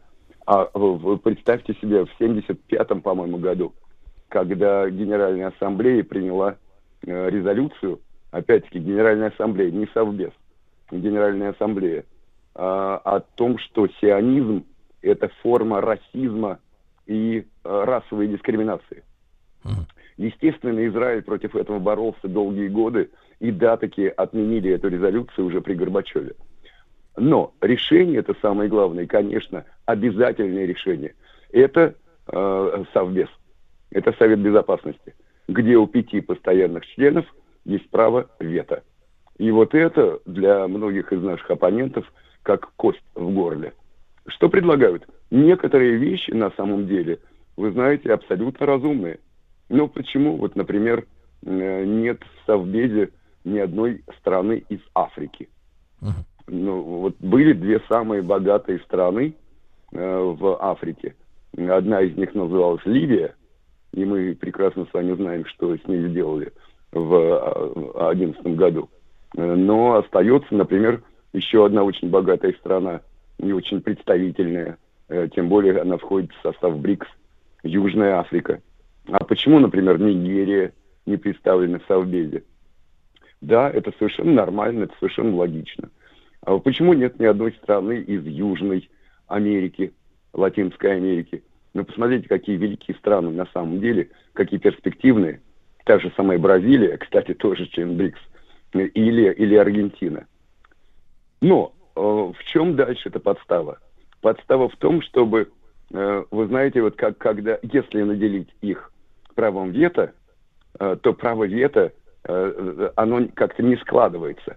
Это не, не, не то, что вот там, скажем, право вето будет использовать против России Британия плюс Франция Макрона э, плюс Соединенные Штаты, и это будут как бы три права вето против одного права вето э, э, со стороны Российской Федерации.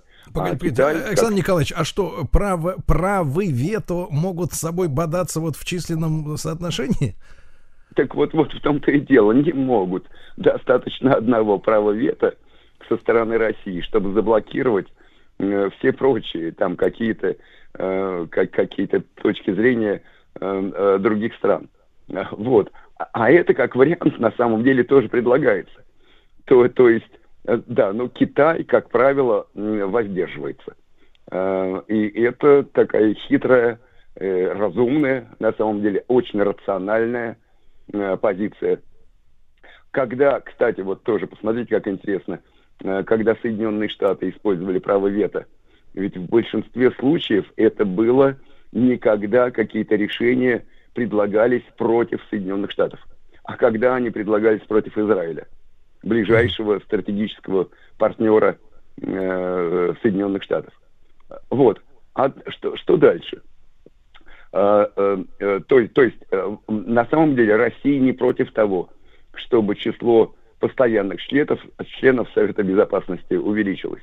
Россия, естественно, против того, чтобы Россию, а такие тоже есть предложения, лишить права вето. Ну ничего себе. Не а как, Александр России... Николаевич, а как технически можно лишить Россию права вето, если а, решение об этом будет заблокировано Россией с помощью ее права вето? Ну вот совершенно логичный вопрос которых, Сергей, вы мне задаете. Нет, просто, просто с точки зрения логики, да, какой, какой смысл, себе. просто какой смысл э, вообще ставить так вопрос, а давайте мы лишим ее права вето, если для принятия решения нужно, чтобы мы сами не сопротивлялись этому решению. Вот в чем идиотизм-то. Да, да, да, абсолютно с вами согласен. Ну вот как, как э, Путин говорит, что зачем нам такой мир, если в нем не будет России, Зачем нам такая организация Объединенных Наций, если там не будет России? Александр Николаевич, если можно, э, вот буквально вкратце на полминутки тему. А вы просматриваете черты какой-то уже альтернативы э, Организации Объединенных Наций в мире? Ну, хотя бы в плане э, размышлений на эту тему тех лиц, которые принимают решения? Или пока что еще ООН твердо стоит на ногах? А, сейчас ООН э, при России, несмотря на все проблемы, которые э, Россия сейчас там испытывает, включая невыдачу виз э, для российских да, дипломатов или представителей.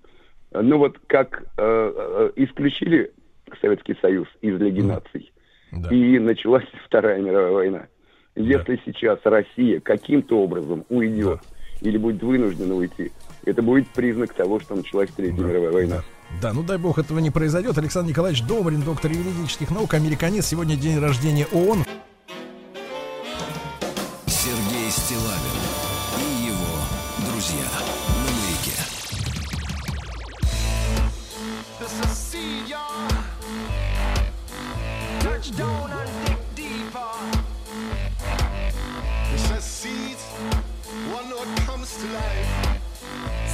Wonderful life.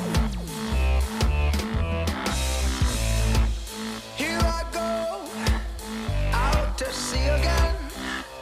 The sunshine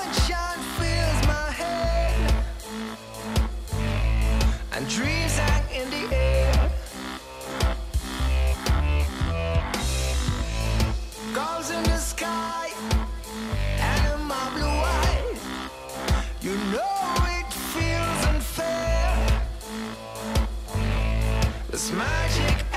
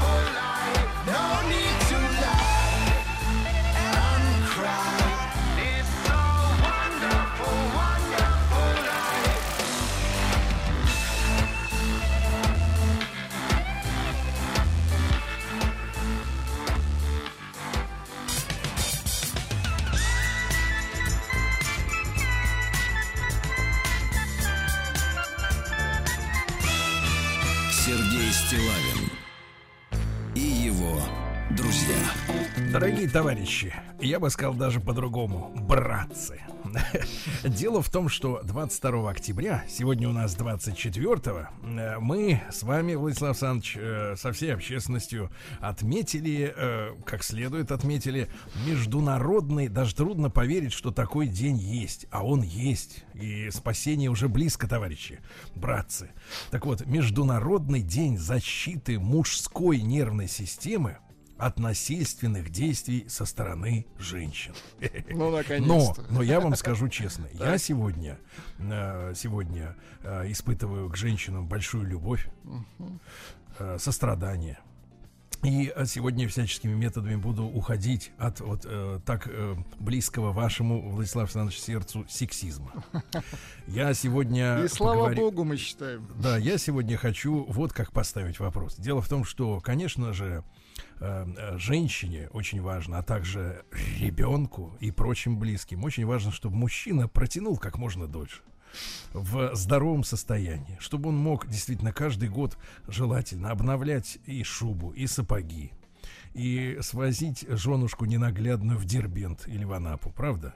Вот. А для этого, э, значит, э, наши слушательницы э, должны понимать, насколько действительно хрупка нервная система мужчины, правильно? Вот насколько он бедный страдает от того, что вы э, его насильничаете. Психически, психически, да.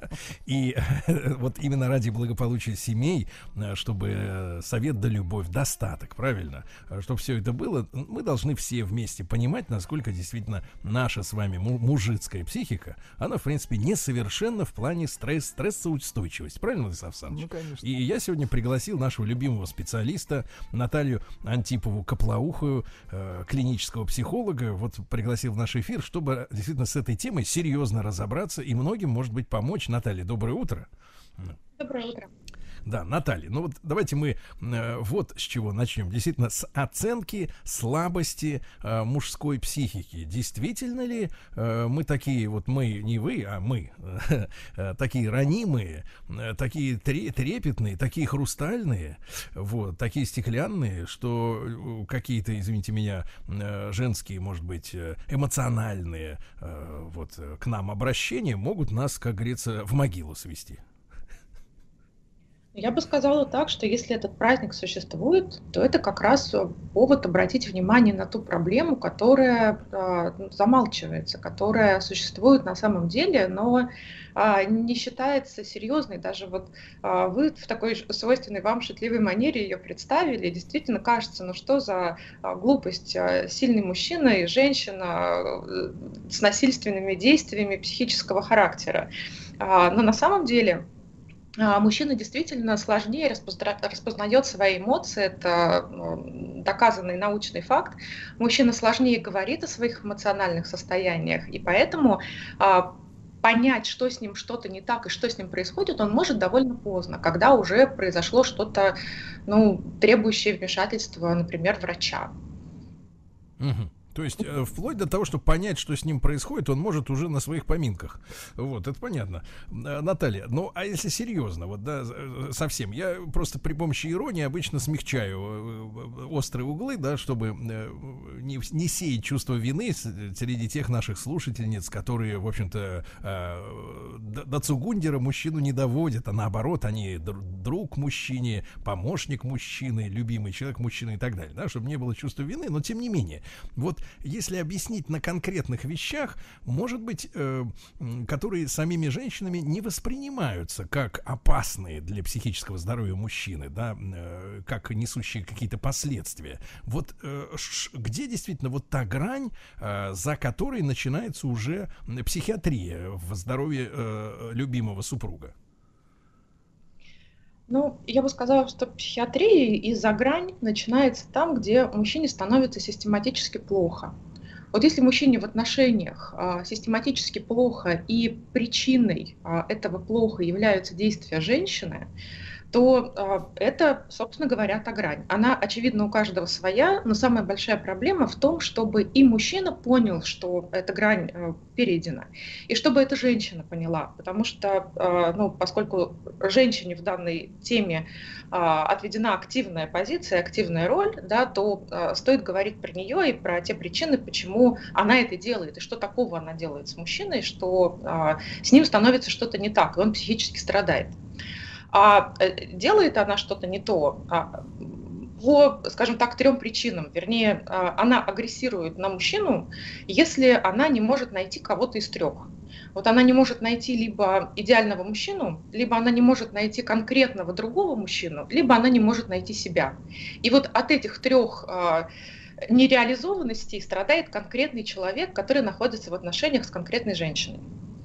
И вот если поподробнее на каждом остановиться, чтобы было понятно, а, если мы говорим о поиске идеала или другого мужчины, то суть агрессии женщины в сторону мужчины будет а, заключаться в том, что она хочет подменить своего мужчину кем-то другим. То есть в ее фантазии с ней должен быть один, а на самом деле другой.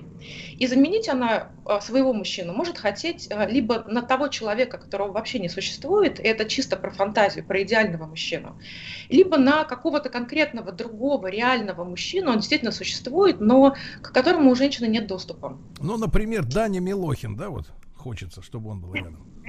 Даня Милохин, да, это как раз первый вариант, когда, а, например, в опыте женщины, а, точнее маленькой девочки, не было хорошего отца, или он по каким-то причинам отсутствовал, или он был так, что лучше бы отсутствовал и так далее, но представление об идеальном мужчине все равно не сложится, оно обязательно сформируется, только оно сформируется в отрыве от реальности.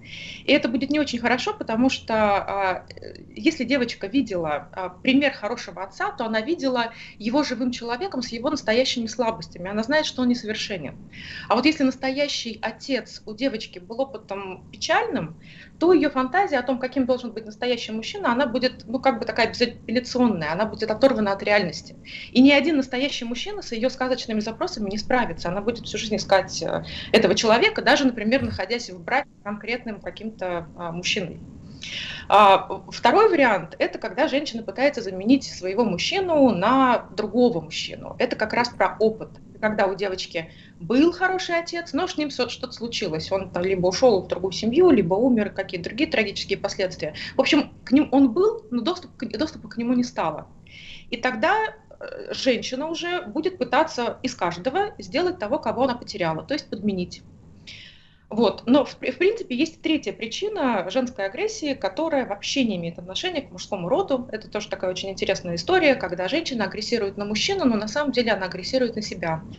И причины могут быть разными, но часто это про э, то, что называется нарциссическим разочарованием в самой себе. Это про обиду на саму себя, которую так больно признать, что проще все это на мужчину, в мужчину вложить. А на что, И вот, тогда... на, на что вот Наталья женщина может обидеться, если применительно к самой себе? Что ее, э, она как-то не так выглядит, не, не такого роста уродилась, что там, какие проблемы? Да, и, и, и это, и вот ну, очень распространенный такой современный понятный пример, когда э, к женщине, как мы с вами когда-то говорили, очень много запросов, и она в своих фантазиях действительно способна на все, как Супермен. Да, она может быть хорошей матерью, специалистом. И вот она, допустим, а, сидела в декрете, потеряла работу, профессиональные навыки, и она переживает неуверенность и разочарование в самой себе по этому поводу, как в профессионале. И она это выплескивает на мужчину через претензии к тому, что он, допустим, медленно продвигается по карьерной лестнице, ничего из себя не представляет. И это не, не про то, что он неудачник, а про то, что она неудачница. Это вот такое вот смещение фокуса внимания происходит. Потому что от себя сложнее потребовать, это печальнее и требует усилий Хорошо, хорошо. Наталья, значит, э, еще раз сформулирую. Эм, мужчина не такой, э, нет другого мужчины, да, или недовольство собой. Вот, эм, э, Наталья, я напомню нашим слушателям, что сегодня с нами Наталья Антипова-Коплауха, клинический психолог, а в субботу человечество торжественно провело Международный день защиты мужской нервной системы от насильственных действий со стороны женщин. И сегодня мы пытаемся помочь тем и другим, ну, в общем-то, на, наметить путь к здоровым отношениям. Наталья, ну вот мы знаем, что э, есть вот этот, я не знаю, как вы, как профессионал называете этот, э, это явление, синдром, когда женщина растит из солдата генерала, да, или из лейтенанта, из солдата посложнее будет. это жизнь не хватит, а вот из лейтенанта можно вырастить кое-как генерала лет за 30. Вот. И вот это, ну, скажем так, не то чтобы я не, не думаю, что это насилие, но тем не менее, когда женщина, например, сражается с мужской ленью, и всячески его, значит, вот подталкивает к каким-то активным действиям, к правильному позиционированию на работе, к новым достижениям. То есть она является продюсером успеха мужчины, да? Вот как отличить э, вот тот праздник, в кавычках, который отмечался в субботу, то есть именно насильственные действия над нервной системой мужчины и продюсирование мужского успеха, чем, в общем-то, занимаются многие женщины, и судя по карьерным успехам, успехом э, мужчин многих, которые так и говорят, всему я обязан своей супруге. Вот, э, вот где грань между здоровым продюсированием и насилием? А, Правда, очень важный вопрос. А, И стимул отличить это от насилия можно через ам, понятие о том, насколько а, в данном случае мы можем говорить о давлении. То есть стимул отличается от насилия силой давления, можно так сказать. То есть большое количество даже заботы может быть насилием. Мы про это не говорим, а вот мужчина, он может страдать и от того, что э, избыток заботы в его сторону существует. Потому что любой избыток – это про агрессию. Даже если вы переедаете самой вкусной и полезной едой, вы агрессивны к своему телу, это не на пользу. Да, поэтому если после общения с женщиной мужчине хорошо, он себя чувствует прекрасно, он чувствует, что он готов свернуть горы, это, наверное, про стимулы его как-то простимулировали. И если у него появляется чувство ненужности, бессилия, бесполезности, а, жалости к самому себе, то там, наверное, где-то пережали это про агрессию. Ну, э, вот здесь в защиту женщины хочется сказать э, тоже вот что. Женщина часто и, как правило, не понимает, что ее действие – это насилие над мужчиной. Она действительно хочет ему добра, она действительно хочет получить что-то хорошее. Вот, э, например, манипулятивные слезы. Да, их смысл что-то получить, но когда она плачет, ей правда плохо, и это ей плохо. И про то, что она кого-то там разрушает и нас- насилие использует, это вообще она об этом не думает. И она больше того думает, что она все делает из любви. Поэтому единственное мерило – это самочувствие самого мужчины. Потому что у каждого мужчины до отношений есть какая-то са- самооценка повыше, пониже. И если женщина поддерживает ее и добавляет ему уверенности в себе, то, что делает, например, хорошая мама в отношении сына, мужчина будет чувствовать себя хорошо и спокойно, потому что женщина выполняет, всегда выполняет роль дополнительной страховки в отношениях, дополнительной опоры. А если да. Наталья, ну вот как любит говорить наш звукорежиссер, вот я использую фразу, мне кажется, к, к месту сегодня. То есть э, именно э, вот мужчина определяет э, сам для себя, э, является ли он жертвой или все идет пучком. Э, значит, то есть ты подходишь к женщине и говоришь, ты знаешь, ты повреждаешь мне психическое здоровье. Она говорит, ничего подобного я не делаю. И тогда она, и тогда ей отвечаешь фразой нашего Владислава Александровича, а это не вам решать. Вот, то есть только сам мужчина может понять и почувствовать по своему состоянию, да, э, является ли он жертвой или просто его продюсируют. Так, так и есть. Это, может быть, звучит забавно, но это действительно так и есть, потому что если, например, единственный способ для женщины расслабиться, да, и как-то вот почувствовать себя хорошо и замечательно, это и устроить истерику, и мужчина с этим нормально, ему с этим, ну, как бы вот, он в этом присутствует, но это никак особо не влияет на его самочувствие, да, то есть там соседи вздрагивают, а ему нормально, ну и вопросов к этому нет. А вот если она его по головке гладит и, и любит, и вроде вот а, целует во все места, но что-то не так, и ему плохо. Нужно задуматься, почему. Что она такого делает? И вообще, она, она с этим мужчиной что-то делает, или она пытается с каким-то другим мужчиной что-то сделать? Наталья, а вот что нам делать? Я вот пред, пред, предвос- не то, что предвосхищаю, просто уже э, жизненный опыт подсказывает, да, э, что есть среди мужчин, конечно, много ленивых людей. Вот э, в последнее время п- п- значит, по- появилось такое, например, выражение, как массажист дивана. то, есть, то есть, когда мужчина, да, возлегает, особенно на боку, что особенно отвратительно, свесив свой пивной живот перед телевизором, а зачастую перед выключенным телевизором, потому что он уже отупел до такой степени, что, в принципе, неважно, есть картинка, нет, движется там что-то, не, не движется, просто лежит на диване, посасывает пивко, например, или без оного. Вот если мужчина действительно ленивый, ну, а женщина видит, э, она определяет, что он ленивый, он подлец, паразит. Вот, она выбивается, можно сказать, так сказать, и дети на ней, и дом на ней, э, вот, и фруктину ягодину несет в дом, да, а он подлец, лежит, массирует диван. Вот, э, вот как определить вот действительно грань между усидчивостью мужчины и тем, что он действительно откровенно бездельник просто. Вот это бездельник, наглая рожа. Да, может быть бездельником, может лежать на диване. Если мужчина лег на диван и себя хорошо чувствует, а женщина работает на двух работах, то это для нее не вариант. И важно высказать свои запросы на изменение ситуации, но лежащий на диване мужчина не должен становиться объектом агрессии. То есть он может стать объектом, которого оставит на этом диване с его позиции, но не нужно превращать себя в палача и его в жертву. Потому что когда вот вы э, э, формулируете вопрос, в нем уже в самом есть вот это вот э, такое всемогущество. Вот сейчас при, придет женщина-спасительница и поднимет э, вообще-то взрослого человека, э, сформированного с дивана.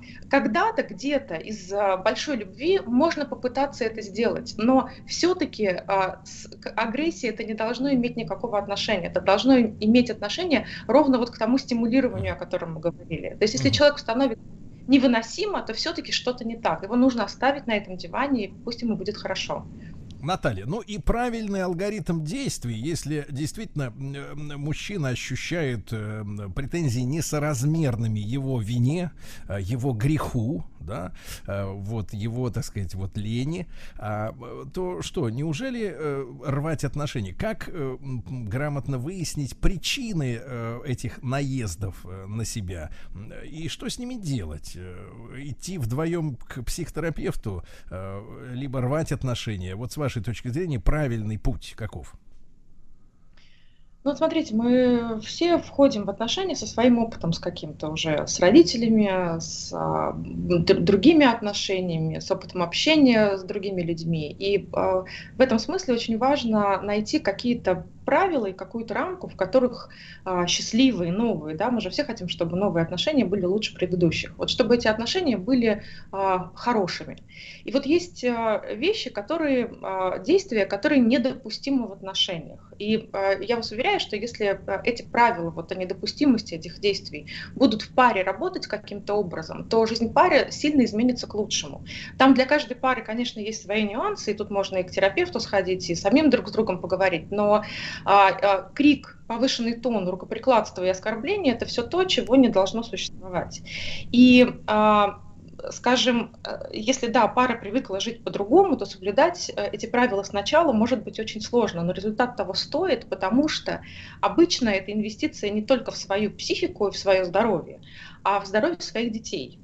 А это а, серьезный момент, а, да, то есть мы, а, собственно говоря, растим тем, тех самых девочек, которые живут с ненастоящими мужчинами всю свою жизнь, которые пытаются кого-то подменить и вырастить, и слепить, как в той песне, слепила из того, что было, да, они живут не с живым человеком, а со своими фантазиями. Вот. Я бы ответила так.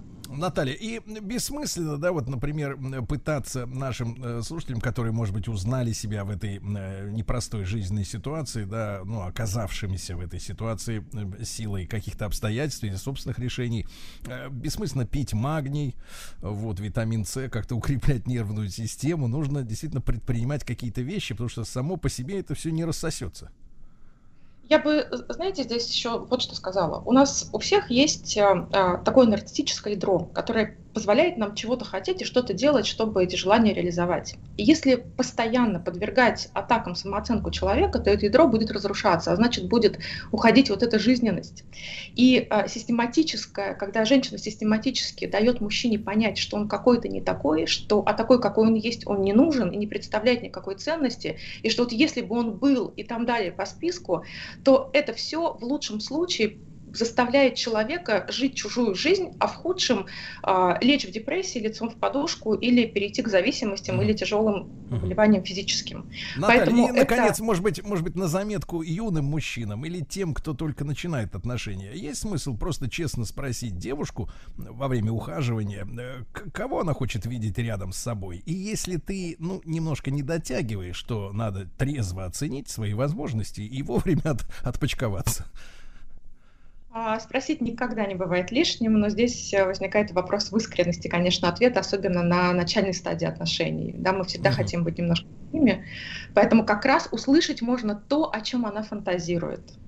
Да, да. А, Друзья мои, итак, девушки, делитесь фантазиями, мужчины, внимательно их слушайте. Международный день защиты мужской нервной системы от насильственных действий со стороны женщин мы отметили. Руки прочь от мозгов мужчин, товарищи. И Наталья Антипова-Коплоухая, клинический психолог, как всегда, и огромное спасибо. Специальный проект «Наука. Новые горизонты» на Радио Маяк. В рамках проекта «Ледокол знаний» Homo Science Project. Дорогие товарищи, добрый день. Мы начинаем четвертую завершающую неделю нашего специального проекта «Ледокол знаний» Homo Science Project при поддержке Росатома. А, Позади три недели проекта, но время еще есть и целая неделя до пятницы, Владислав Александрович. Уже в эту пятницу, 28 октября, мы объявим имя финалиста счастливчика, который отправится в экспедицию на Северный полюс на атомном ледоколе. Э, Друзья, хочу поделиться с вами информацией. Знаете ли вы, что в Мурманске находится первый в мире атомный ледокол «Ленин», и это сейчас музей? Я вас спрашиваю. Теперь знаем. Мгм. Вот.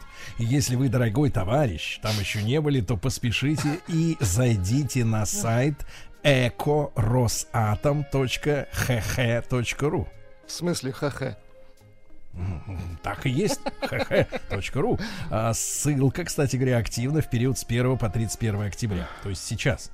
А, Проходите интерактивный тест-квест тест-квест, в котором игрокам предложат помочь атомному Михе и его друзьям сформировать как можно больше хороших привычек за отведенное время. Собирайте такие эко-привычки и в конце проголосуйте за Росатом как лучшего работодателя по версии Headhunter. Представляете? а? Проголосовавшие участники получат крутой мерч. Ну а один из участников экскурсию на двоих на первый в мире атомный ледокол Ленин. Удачи, дорогие друзья. Вот сейчас эфир закончится. Сам попробую принять участие и помочь атомному Михе.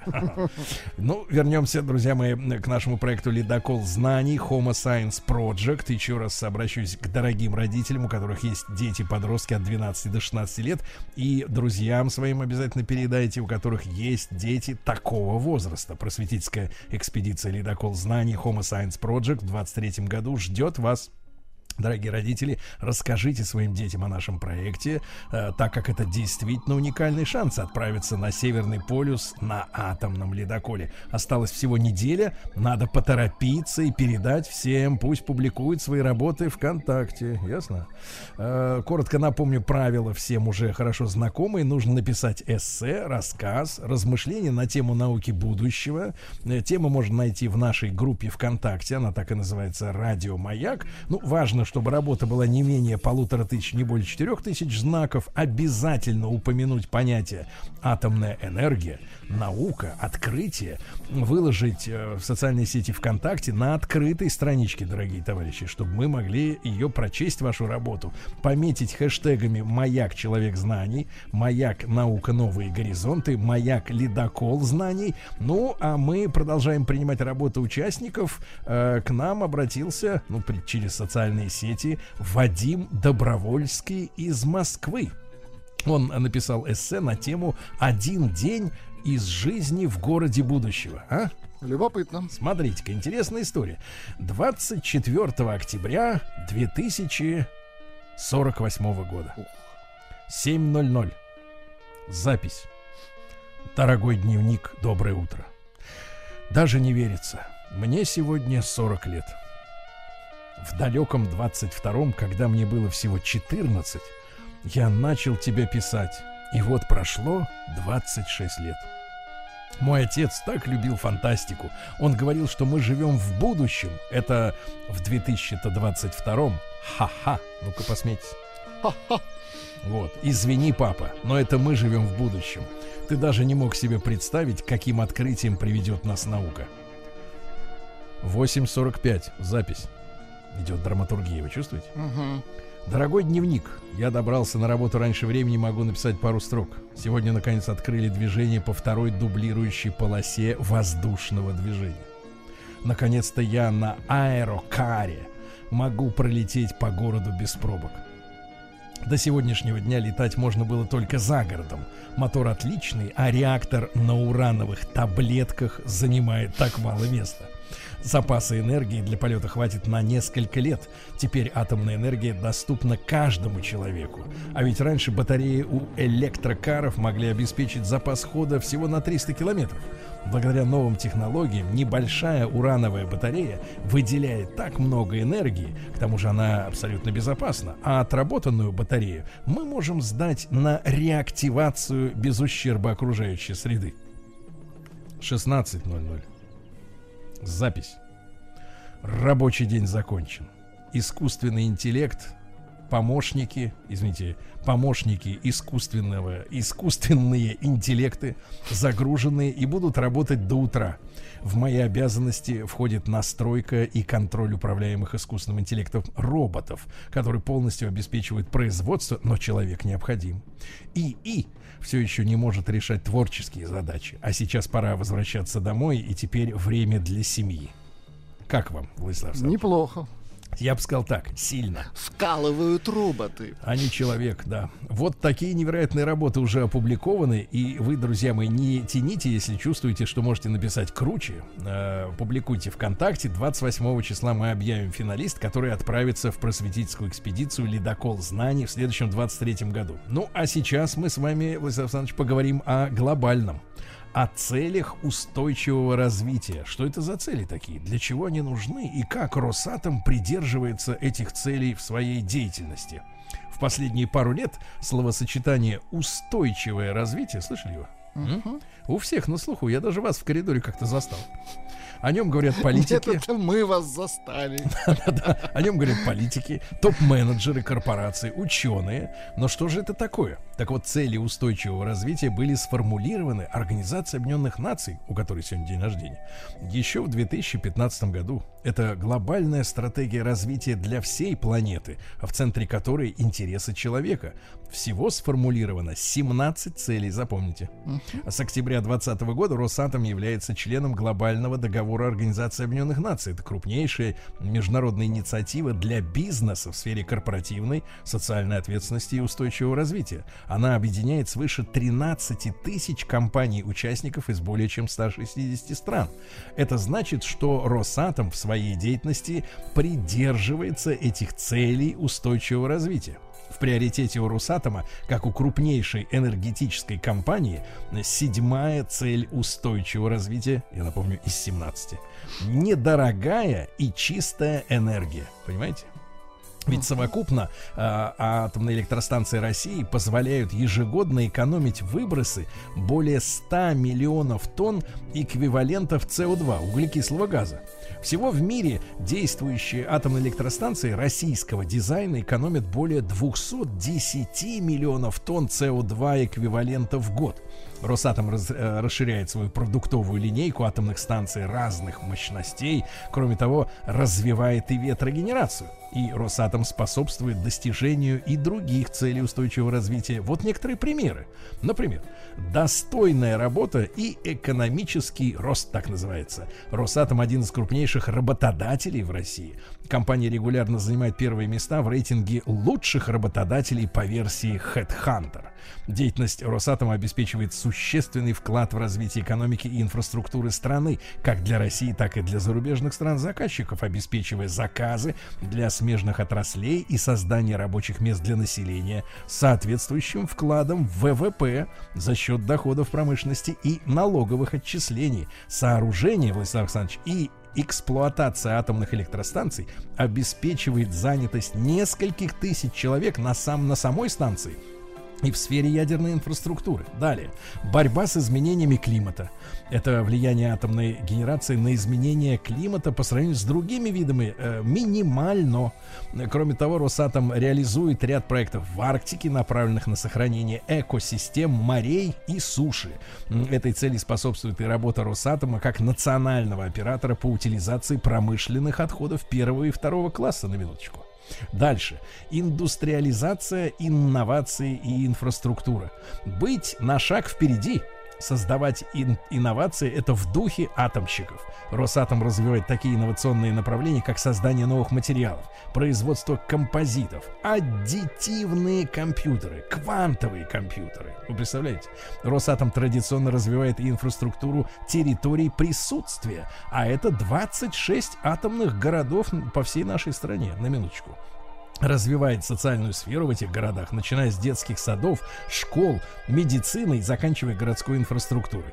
Более того, ликвидация голода, строительство центров по радиационной обработке продуктов повышает эффективность сельского хозяйства, спасает продукты от порчи, Понимаете, не от сглаза, а от порчи. Очень хорошо. Вот. Хорошее здоровье и благополучие. У Росатом есть отдельный дивизион Русатом Healthcare который развивает ядерную медицину, который позволяет вовремя диагностировать и лечить онкологические и другие заболевания. Ну и, наконец, качественное образование.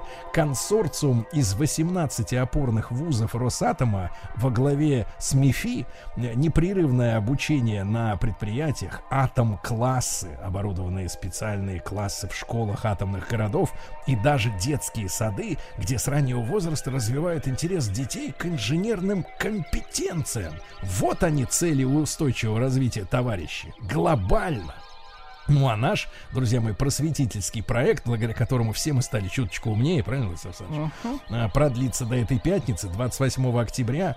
В этот четверг, а это уже через 4 дня, мы закончим принимать работы школьников. Я совместно с Жаль. Росатомом, с Homo Science выберу самый интересный, самый содержательный и э, визионерский с научной точки зрения рассказ. Как мы знаем, многие писатели-фантасты предсказывали будущее. Возможно, кто-то из сегодняшних наших слушателей, из учеников наших школ, также окажется провидцем и за это гарантированно получит приглашение в экспедицию на атомном ледоколе в следующем 23 году. Э, Возможно, что-то интересное, вдохновение вы обнаружите на сайте проекта Homo Science. Адрес простой homo-science.ru. Ну, а завтра мы с вами э, в нашей лекции поговорим об экологии. Не пропустите, товарищи. Сергей Стилавин и его друзья. На маяке. Дорогие товарищи, по данным нашей исторической разведки, сегодня исполняется 140 лет со дня рождения замечательного, ну, по некоторым данным, венгерского композитора Имра Кальмана. Да, короля, можно сказать, э, э, приятный слуху музыки. И кому, как нигде, не Константине Кирнарской, э, профессору, э, психологу, искусствоведу, регалии можно перечислять до конца этого часа, вот, обратиться э, за консультацией, э, ч- ч- э, чем, Дин Константин, доброе утро, мы обязаны товарищу Кальману в музыке. Он очень хорошо воплотил суть оперетты, вообще суть этого жанра. Он же не первый это все начал писать. До него еще был Офенбах и был э, Штраус. Ну вот он прям такой, можно сказать, квинтэссенция, такой вот э, кульминационный момент жанра, так можно сказать. Потому что он очень много писал опереты, они все в репертуаре и все сохранились. Это гламур, гламур в музыке. Вот идея гламура такого настоящего, она воплотилась очень хорошо у Кальмана. Вообще никаких проблем, собственно, все отлично. Красота, молодость, много денег, все чудесно. Любви не хватает. Вот единственное только. А так все, все проблемы решены. Ипотека не нужна, ничего. Это, конечно, когда есть дворец. Один Константин, Да, ну, конечно, ну, а, какие а- вопросы? А, как вы, как вы оцениваете, почему оперетта э, сегодня замещена вот таким уродливым жанром, как мюзикл? Мюзикл гораздо шире, чем оперетта, в тысячу раз. Это, э, ну вот смотрите, там Иисус Христос, суперзвезда, фантом оперы, да что угодно, что вы не возьмете. Мюзикл очень широк по тематике, по содержанию, по направленности. Он очень разный. А вот оперетта, ну прям вот сделайте нам красиво, вот сейчас и сделаем. С перьями. Да только это и больше ничего в оперете То есть, не то есть может быть. разница, э, Дин Константин, разница такая, что оперетта так не бывает, а мюзикл бывает. Бывает по-всякому. Мюзикл, он вестсайдская история, мюзикл. Ну, Ага, Дин Константин, же- а какой, какой, какой трек мы э, с вашего благословения послушаем в качестве иллюстрации? Мистер Икс. Ну, мистер Икс это, да, шедевр. Георга Отца. Да, да. Дин Константиновна, большое спасибо, все разъяснили. Если хочется за реализмом, тогда в мюзикл. где море огней, снова туда с тоскою моей.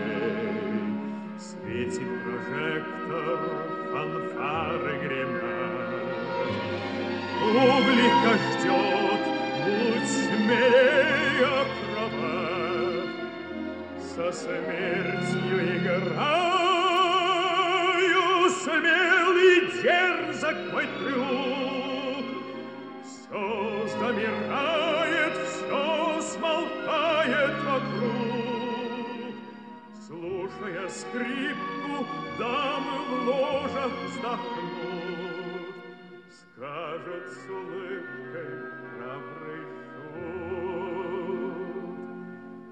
Да я шут, я циркач, так что же? Пусть меня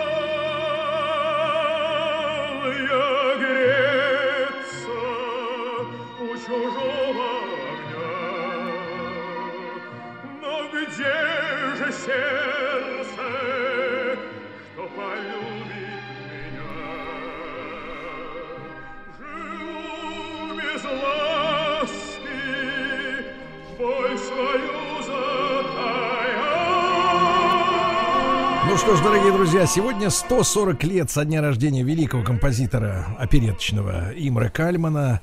Вы э, греетесь у своего огня, а мы у своего, да, Владислав Александрович? Сергей Стилавин и его друзья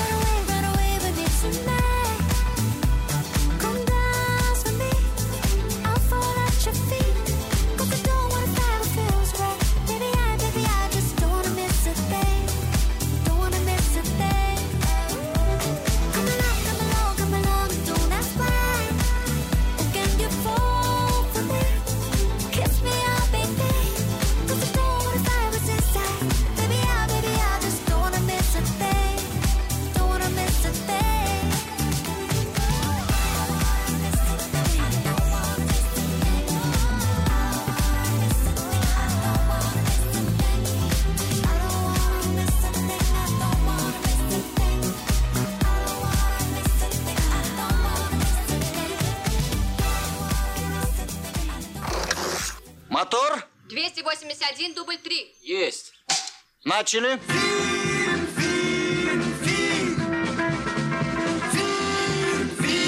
Благодарю всех! Съемка окончена. Молодец. Экранная версия. Друзья мои, наш проект «Экранная версия», в котором мы совместно, естественно, с искусствоведом Екатериной Андреевой рассматриваем шедевры былых лет на наличие в этих киношедеврах лажи, если говорить по-русски, на, по, по, по-научному вранья. Правильно, Владислав Александрович? Так вот, сегодня мы... Екатерин, доброе утро. Да, здравствуйте. Доброе-доброе. Да, сегодня мы с Екатериной Андреевой добира- доберемся до мультфильма. Я скажу вам, товарищи, страшные вещи. Этому мультфильму исполнилось 25 лет. Четверть века назад. Ужас какой, как бегут года. В, в 97 году вышел мультик под названием «Анастасия». Помните, Владик? Конечно. Вы плакали, наверное? Я когда его смотрели? даже ни разу и не посмотрел. Вот плакали от того, что ни разу и не видели. видел, А люди смотрят, люди смотрят и смотрели. Екатерина, вот э, сейчас мы окунемся в этот, э, как говорится, шедевр, да, э, диснеевский. Ну почему? Шедевр с точки Ну, зрения... фантазийный, наверное, да. Наверное, есть шедевры, не знаю, это, это один из вопросов к Екатерине сегодня, шедевр это или нет. Но самое интересное это время. Это год, когда он снят. Смотрите, он вышел на экраны в 1997 году. Речь там, как вы понимаете, если вы знаете историю, идет об одной из дочерей последнего русского императора Николая Санча, Николая II, да, а, вот, причем даже, я так понимаю, не совсем о дочери, а о якобы выжившей, да, после расстрела в Ипатьевском доме вот э, э, принцессы, великой княгини, э, это по-русски, если говорить. Но что самое это интересное, этот фильм вышел фактически накануне событий 98 года, когда в России, помните, официально э, были захоронены останки царской Мгм. семьи в Петропавловской крепости. Вот с этой точки зрения, Екатерина, вы э, находите, что этот мультик вышел в 97-м совершенно не случайно?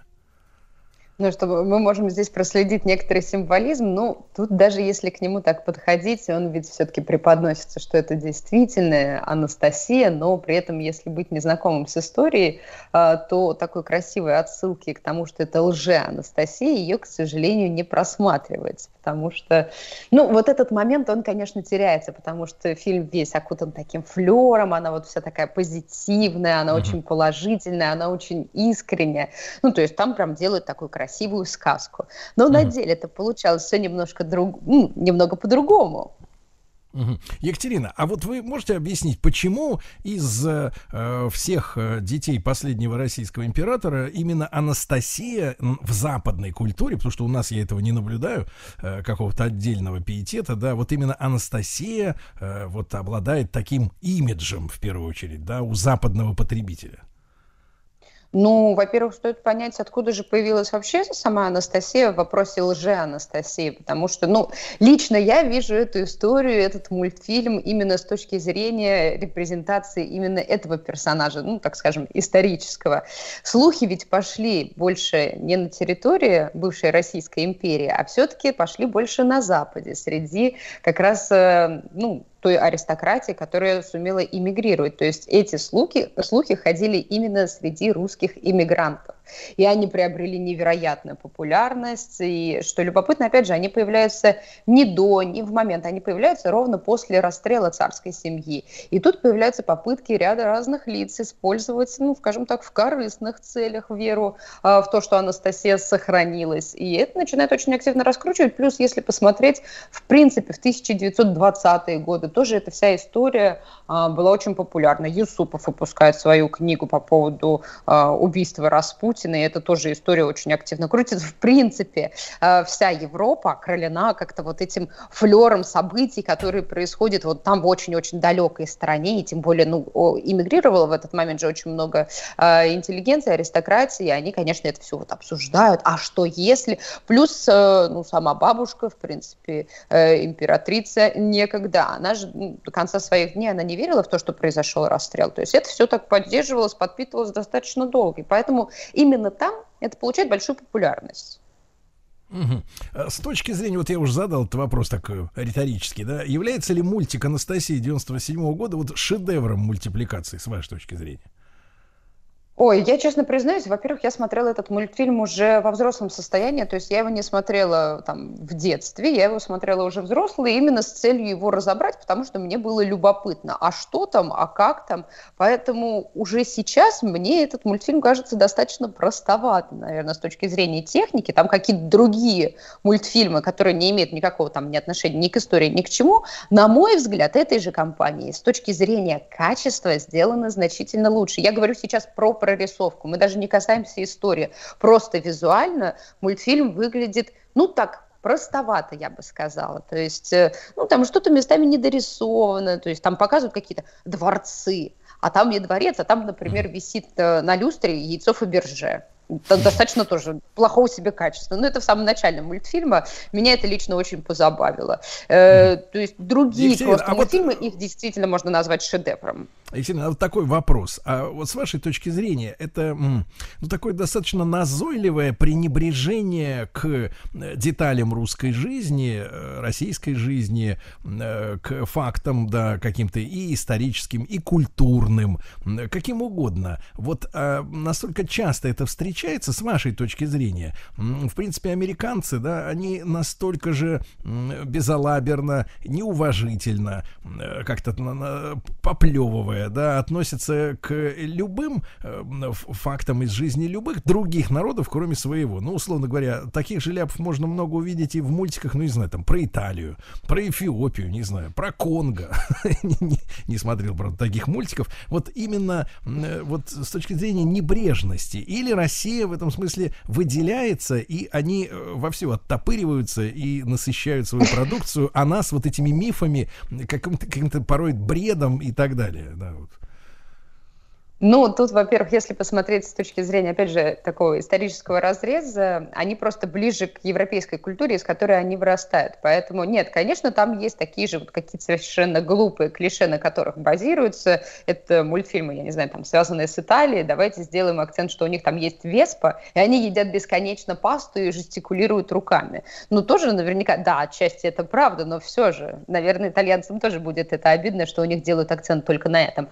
В нашем случае, ну, все-таки, опять же, Российская империя, потом в дальнейшем Советский Союз. Это всегда была такая страна очень далеко. Это очень большая страна, и которая, э, ну, навевает такой самый разнообразный флер на западные и более дальние западные территории. Поэтому вс- всегда подход очень разный. Но э, чего-то сделанного действительно с невероятным пиететом, наверное, я особо не встречала. Это очень редкие истории.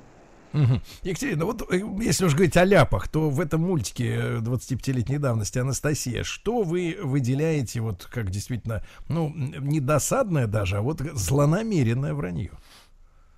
Ну, наверное, это то, что очень подгоняется даты, какой-то попытка создать символизм, мне совсем непонятный. То есть мультфильм начинается с того, что отмечается 300 лет дома Романовых в, 1600, э, в 1916 почему-то году, хотя это было тремя годами ранее. Мне непонятно, зачем эту дату пододвинули. Ее пододвинули, то есть ближе к революции, что вот, вот они отметили, и сразу же вот там вот будет уже революция, буквально вот-вот-вот.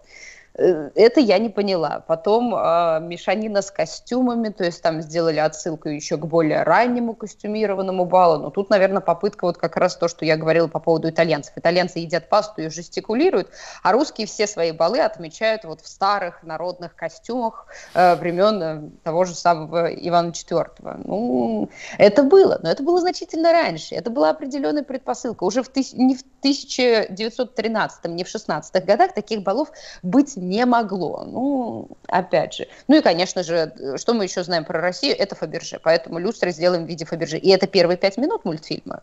Но при этом можно, с одной стороны, подумать, наверное, они просто плохо знают нашу историю, они используют какие-то общие клише. Ну, ну, возможно, так, хорошо. Но при этом в мультфильме показывают, как вот эта девочка Анастасия, еще реальная, ну, там, ретроспектива прошлого демонстрируется, она дарит бабушке свой рисунок. Это действительно рисунок Анастасии. То есть историю-то они все-таки, оказывается, знают. Появляется вопрос. мы, мы даже не знаем о рисунке ничего, да, по большому счету. Ну, он, ну, он такой популярный, но опять же, это если прикасаться к этой истории, то там вот якобы вот сохранился рисунок великой княжны Анастасии, и они его используют. Ну, то есть какие-то тонкости вам известны. Тогда вопрос, почему идут какие-то косяки с датами, э, с демонстрацией баллов, со всеми предпосылками. Вот это странно. А что касается вот Распутина, присутствует там наш э, Григорий Ефимович разлюбезный? Конечно, ну конечно, куда же без Распутина, куда же без э, главного демона всей этой истории, который вообще все это буквально выстроил. Он там и наготовил разные эм, отвары, он вообще все подготовил и вообще все организовал именно он. Э, феноменальное сходство, это всегда главная черта во всех. Вот какой бы мы фильм ни взяли, связанный с Распутиным, ему всегда делают залысину. Меня это восхищает. То есть на все остальное можно наплевать, но вот залысину ему обязательно сделают. Я не знаю, с чем это связано, но выглядит это крайне занятно. А так, ну, конечно, он там демонизирован абсолютно. Мгм. А, к чему же вот с вашей точки зрения, как взрослого человека, да, взрослого зрителя, этот мультик э, ну, зрителя приводит массового? Ой, очень сложно сказать. Меня лично он привел к расстройству. Ну, не к нервному, да, надеюсь. Ну, наверное, в общем, в общей сложности он романтизирует всю эту историю, потому что там красивые песни, э, там все танцуют, там все так прекрасно, и то есть складывается такое представление, то, что да все, в принципе, неплохо. Анастасия это, в принципе, жива. То есть там не показывается глобальная история, там не показывается э, всего того, что произойдет, почему это случилось, э, что происходило потом. То есть там есть просто история со счастливым концом. Мгм. А ну вот на- наивный вопрос, но зачем западному зрителю, ведь вся продукция, да, которая делается, если там в Голливуде, в Диснее, это же для, в первую очередь для внутреннего употребления.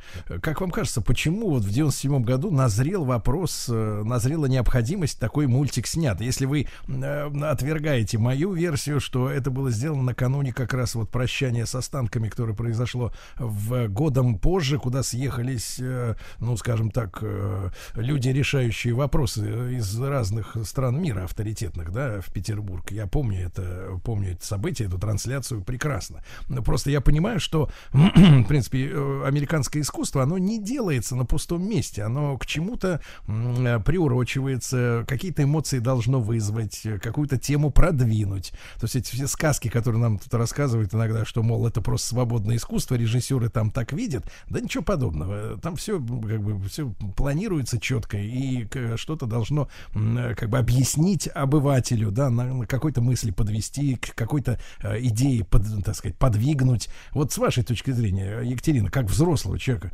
э, вот зачем они сняли вообще мультик об этом?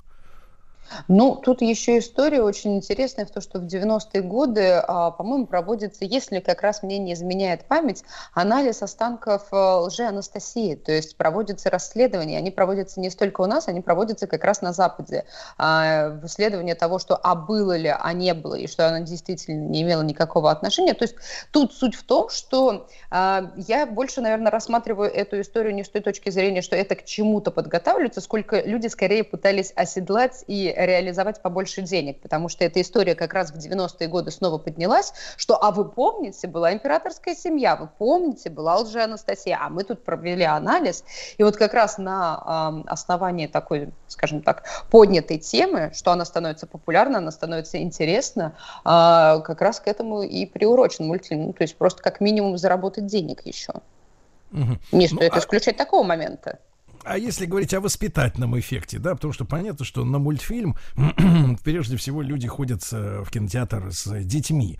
Э, Какая-то какой-то прок, польза от такой мультипликации есть, вот условно говоря, по квазиреальным событиям снятое э, кино э, рисованное. Я я пытаюсь, э, наверное, сейчас собраться и придумать, какой же может быть из этого получен опыт. Ну, визуально там все выглядит, на мой взгляд, не очень. Наверное, 97 год это вполне себе было уместно, хотя я напомню, есть огромное количество мультфильмов, которые делались раньше, и выглядят визуально они лучше. Хорошо, там какие-то песни, ну, все-таки оно такого по, по типу мюзикла. Ну, может быть, с музыкальной точки зрения какая-то ценность есть. С точки зрения исторической, ну, наверное, если это будет приниматься за чистую монету, то это как-то очень грустно получится, что все неплохо, все хорошо. Распутин был вообще демоном и все наколдовал, и все испортил. А хотя, в принципе, что он испортил-то? Ну, ну не стала Российская империя. Да, да, да, да это не важно, там зима, в принципе, постоянно происходит. Главное, что у Анастасии все хорошо и все счастливы. Да не знаю, ну нет, ни к чему этот мультфильм не ведет он никакой, ну даже на мой взгляд, э, даже ребенку самому маленькому, он никак, никакой развязки, никакой пример там добра, зла и всего остального, на мой взгляд, он не продемонстрирует. А с точки зрения, вот э, если говорить о сказке, да, это же как сказка такая музыкальная, а в ней добро побеждает зло. Это, это осуществилось в этой постановке? Да, но, на мой взгляд, оно, опять же, всегда зло, оно должно быть как-то представлено, как-то мотивировано. А тут никто ничем не мотивирован, ничто ничем не представлено. Ну, есть девочка, которая потеряла память, у нее есть кулон, встретимся в Париже, и вот ей надо в этот Париж. А потом оказывается, что она принцесса. Ну разве тут есть какая-то сложная дилемма, какие-то там проблемы, еще что-то? Ну, не знаю, мне кажется, что даже Чебурашку посмотреть будет как-то и занятнее, и э, значительно приятнее, как с визуальной точки зрения, так и с точки зрения нравственности. Они там, ну, они там убирались, то есть там какие-то хорошие такие предпосылки к жизни обычного человека. А здесь-то мы получаем, что это принцесса, а принцесса каким может быть примером? Но она вот, это все-таки какие-то другие. Это августейшие особы, у них другая жизнь, у них другие, я не знаю, там начало жизни, продолжение, обязанности и вообще все условия. То есть э, этот пример очень сложно применить на себя. Вот в чем проблема. Ну и опять Екатерина, же, ничего не я с вами насчет, насчет Чебурашки-то поспорю. Так, знаешь, вот э, внезапно оказаться э, в одной хате с крокодилом.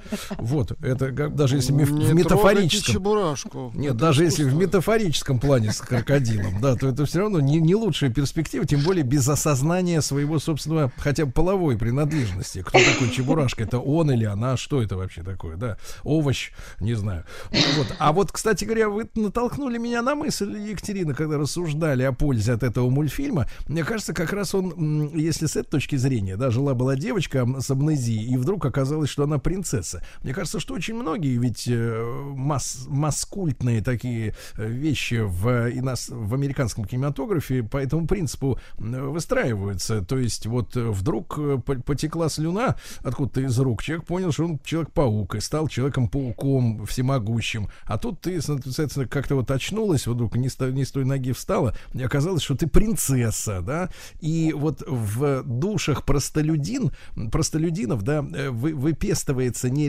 отношение к жизни, а вот эта надежда. А вдруг ко мне однажды придут какие-нибудь люди в таких в дорогих костюмах, выйдут из Роллс-Ройса и скажут, Владислав Александрович, а ведь вы-то граф, а ведь у вас-то наследство вот там сидит где-то, да? Отсюда же Нет, вот люди эти... в попахах выйдут. Нет, нет, смотрите, отсюда, отсюда же все эти, смотрите, отсюда же все эти аферы, которыми зах, захлестывается э, западные, так сказать, западные простофили, да иногда и наши, что у вас там в, в день в ЮАР э, богатый дядя образовался, только вам надо перед этим 100 тысяч им отправить, а потом мы вам 20 миллиардов э, взад вернем. Вот это вот надежда на то, что, а вдруг я не простой, как говорится, э, да, с- ч- чудик из семьи, как бы, например, технических интеллигентов, а граф. Фантастический социальный лифт, да. да-да, ты, ты живешь такой и думаешь, ну скорее бы меня нашли бы э, да. те, кто знает, кто я на самом деле. Ну не могу же я быть каким-нибудь этим чепуши, а, чебурашкой, да, обычным. Я же, я же Ну, то есть как воспитание пассивного подхода к этой жизни. Да, сидеть тихонько. Ну, сп- вечного э, ожидания, Нет, да, терпеть, да, терпеть спокойно. И может быть к пенсии кто-нибудь приедет и скажет, что ты, оказывается, не просто Вася с улицы, да? И жизнь жил не просто так.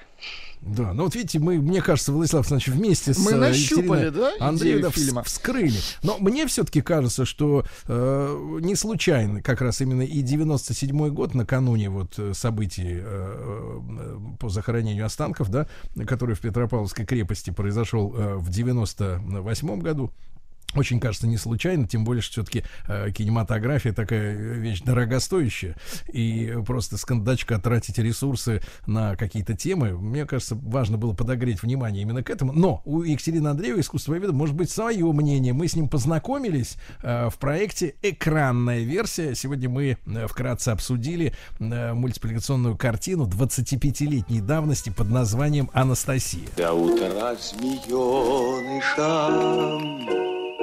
Приготовлю мази я, Чтобы у змеенышей Кожица не слазила. Мир глазами врача. А ну-ка, слазь кожа. Да. Друзья мои, да, Ольга Кашубина, медицинский журналист и врач. Оль, доброе утро. Доброе утро. Да, и сегодня мы посмотрим, друзья мои, на детский сад и школу глазами врача. Ну, если, если честно, то вот э, детский сад, я думаю, что меня поймут все родители, ассоциируется с, с главным. Пошел в сад, заболел. Все. Это правда. Это правда.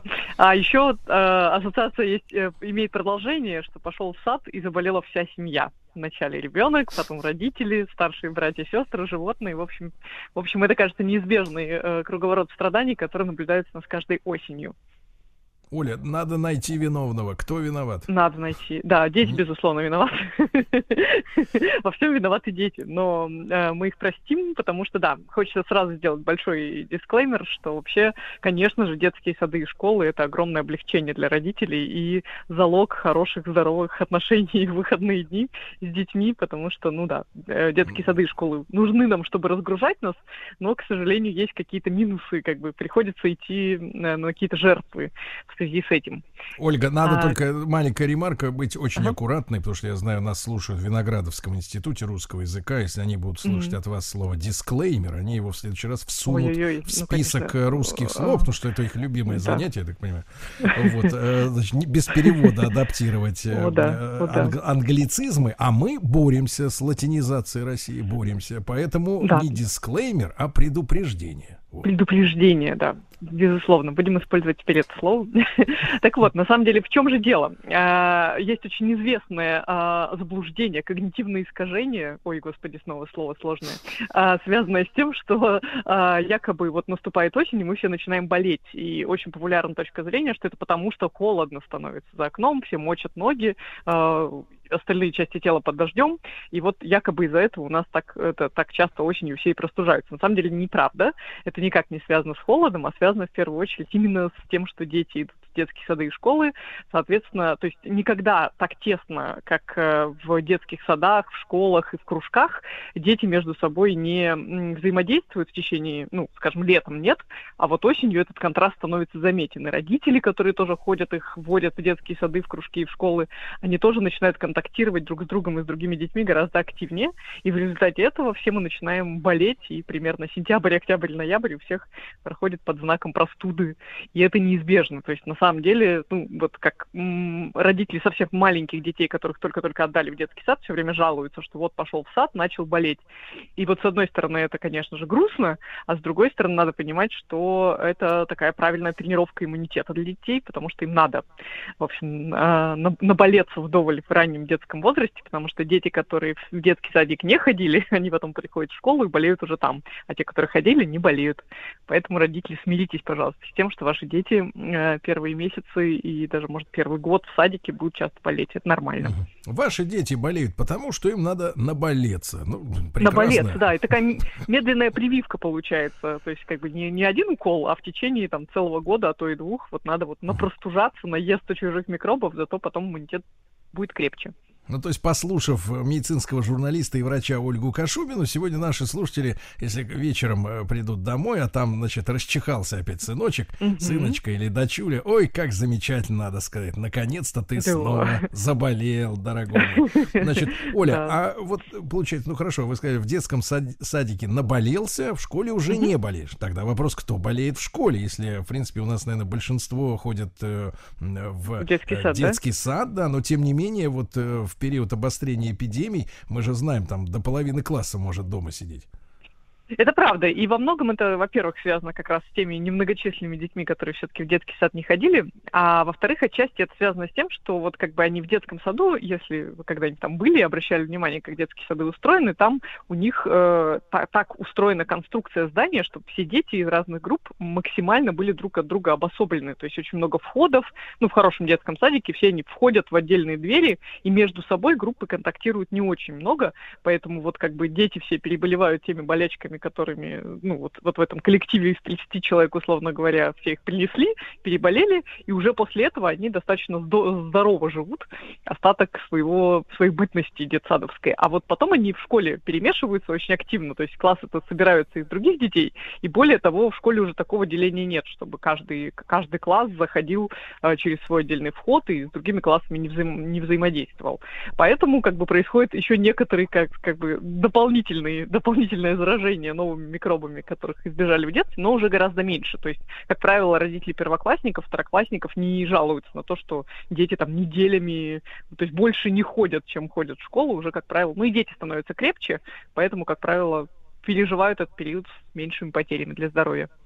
Так, но тем не менее, э, Ольга, а воспитательницы, нянечки и училки в школе, они, в принципе, никакой не несут ответственности за заболеваемость, да, в А. классе. Хотя бы, например, такой, что приходит, значит, чихальщик, вот приходит Мгм. один, родители его сбагрили и начинает заражать. Вот, эм, вот это выявление потенциальных источников заразы, оно вообще на ком лежит, это, это Лежит. занятие? А, Вы знаете, да, я бы тут не стала кошмарить учителей и воспитательниц, потому что на самом деле а, большая часть, ну, инфекций часто вообще как бы становятся заразными даже до того, как ребенок вообще сам зачихал.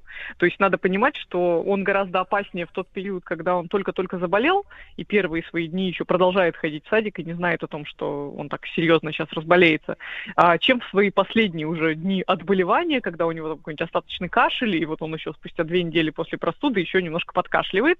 И в этом плане пытаться предугадать, вот как бы поймать его, пока он еще не, не совсем становится источником заразы и изолировать от других детей, довольно бесполезное дело, и поэтому а, это раз. А во-вторых, в принципе, конечно же, ни учителя, ни воспитатели никак не уполномочены а, быть такими диагностами, которые на входе всех разворачивают и как-то определяют, какой ребенок, значит, заразен, какой не заразен. Более того, я скажу, что сейчас в современных детских садах и в школах вообще упразднили профессию детского вот этого врача, который сидит там в отдельном кабинете и которому можно отвести ребенка. В некоторых э, детсадах, в школах остались э, приходящие медсестры и фельдшеры, а в некоторых вообще уже нет никакого медпункта, нету никакой аптечки, и считается, что вот, значит, если что-то случилось, то вызывают скорую. А вот считают, что, в общем, видимо, надо сэкономить немножко на врачах и не содержать такую, такую единицу штатную в учебных заведениях. Поэтому, короче говоря, знаете, есть такая, такой момент, что в целом только в России настолько вот, придирчиво относятся к болеющим детям, а во многих странах, ну, считается, что, ну, что он, сопливый и сопливый, пускай, как бы, если температуры нет, пускай идет а, в школу или в садик, это не является причиной для его отстранения. Ну, если это не какое-то серьезное заболевание, которое Оля, а вы знакомы с международной статистикой? Э, Это действительно всемирное явление, когда вот в школе и в детском Болеющие садах все болеют, Мгм. да. Абсолютно, абсолютно. Вы знаете, у нас, в принципе, помимо того, что по осени начинают очень много болеть дети, и их, конечно же, вводят в поликлиники, очень сильно обостряется еще и вот такой как бы запрос родителей, которые говорят, мой ребенок очень часто болеет, надо ему проверить иммунитет, с ним что-то не то, он все время сопливый, наверное, у него какое-то серьезное заболевание иммунное. На самом деле, во всех международных рекомендациях, которые придумали не наши безответственные педиатры, в общем, как бы действительно это по всему миру принято, считается, что ребенок, который болеет до 20 раз в год простудой, то есть чаще, чем раз в месяц, это норма, это не, не является чем-то скажем, вызывающим подозрение, ну, при условии, что это просто простуда, он потемпературил там пару дней, покашлял, почихал, посопливил, то есть у него там не пневмония, не госпитализация, ничего серьезного. То есть фактически а, международный консенсус врачей считает, что дети должны болеть просто, ну, практически беспрерывно, ходить сопливые. И это Я, вот я как бы еще так раз, вот у них еще раз уточню, еще раз, э, 20, 20 раз в год можно болеть? До 20, да, там, ну, тут 12-20 раз, то есть как бы ребенок, который раз в месяц простужается, это не часто болеющий ребенок. Это вообще определяется не частотой простуд, а скорее их их качествам. То есть, если совсем все серьезно, и действительно ребенок болеет тяжело и там требует госпитализации, и это у него пневмония, тогда это считается, что проблемы какие-то есть. Если у него там больше двух пневмоний в год, вот это считается проблема. А то, что он постоянно сопливый, ну, это неприятно, безусловно, но надо просто немножко поменять, видимо, общественное отношение к этому. То есть это не какой-то очень страшный, ужасный случай. Вот эти бабушки, которые говорят, да что же у вас ребенок-то все время простужается, вы его, наверное, не одеваете тепло. Это все абсолютная глупость, потому что дети так болели всегда. Просто бабушки забыли, как болели их собственные дети. То есть надо попросить каких-нибудь именитых режиссеров, например, Никита Сергеевича, снять фильм про сопливых, да? Обучающий, да, да, такой сопливые, Чтобы- сопливые, да. Нет, сопливые совершают и мужественные поступки, чтобы, да, вот как-то брезгливость общественную, да, вот эту вот э, пре- преодолеть. Оля, а если переходить к питанию и к пичканию детей, вот э, я, например, помню, как в детстве бабушка мне перед походом в детский сад, в школу обязательно мазала пуговицы рубашки чесноком. Потому что я наша чеснок... тема. Да, да, да, чесночиной, да. А, кстати говоря, вы, вы по-прежнему, да, вот э, стоите на позиции, что чеснок и лук бесполезны. А вот с тех пор, как мы с вами дискутировали, я обнаружил, по крайней мере, три, э, три новости, которые ссылались на медицинских специалистов, очень достойных, которые э, а, при- признавали, признавали де- действенное влияние на простудную активность вот именно чесночины. Вот с вашей точки зрения, что можно ребенку все-таки дать в школе, м, э, ну, перед походом в школу, чтобы он действительно был, э, ну, более сопротивлялся этим заразам, если отбросить вот вашу сентенцию, что это очень полезно, Мгм. чтобы он 20 раз в году болел, ну, может быть, например, витамин С какой-то давать э, в, в- в- в- ну, сезон, да, осенью, весной, Э, еще какие-нибудь э, средства, что вы посоветуете? Э, На самом деле есть у меня один совет, который как раз, наверное, понравится всем тем, кто, ну вот, адепт, адепт давания чего-нибудь ребенку, чтобы он не болел. Но Я хочу просто напомнить о том, что в зимний период абсолютно всем и родителям, и взрослым в России стоит принимать витамин D. Только не С, а D, другая буква. Тот самый, который как бы содержится в рыбьем жире, но сейчас его гораздо проще купить в чистом виде, капельки всякие, таблеточки. Вот витамин D – это очень хорошая штука. То есть для ребенка не, не меньше, насколько я помню, тысячи международных единиц, для взрослого 500. То есть нужно просто его принимать все время, каждый день э, в течение года. Ну и желательно, вот особенно в зимний период времени, летом там есть варианты, в зависимости от солнечности региона, а зимой абсолютно всем, потому что, да, вот витамина D у нас есть у всех действительно нехватка, потому что, ну, как правило, пасмурно э, в холодное время года, и витамин D действительно влияет на, э, ну, как бы сопротивляемость инфекциям, на, на иммунитет, на разные проц- процессы, поэтому вот, пожалуйста, не забывайте, если хотите помочь ребенку реже болеть и хорошо развиваться, нужно давать витамин D. Витамин С нет таких доказательств, как бы все не любили лимоны, чеснок и другие всякие аскорбиновые кислоты в разных формах. Э, Нет никакого доказательства, что лошадиные дозы витамина С полезны. Э, э, Ну и про Оля, чеснок и- моя и- позиция тоже не изменилась. Э, Жаль, жаль, будем с вами работать. Мгм. А вот что Будем ждать, касается будем вита- витамина D, он должен быть в какой-то комбинации для более эффективного воздействия, там, в каком виде самое, самое Да.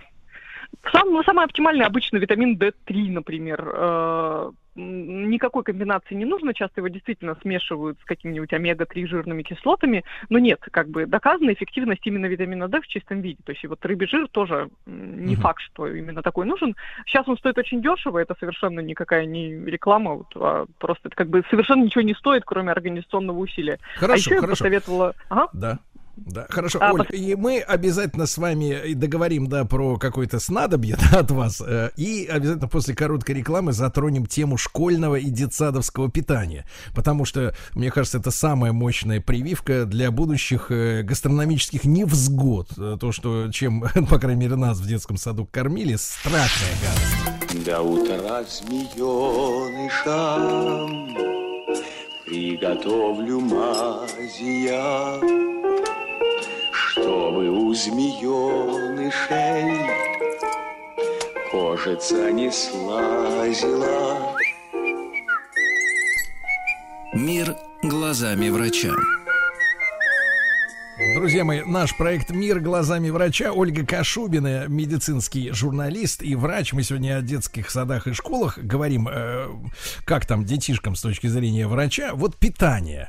Оль, э, честно я вам могу сказать, вот овощное рагу, которым пахли все детские сады страны, вот это коричневое, Да пахнет, ко- коричневое мерзкое варево такое, знаете, вот сатанинское Да. прямо. Ну, вот эта мерзость.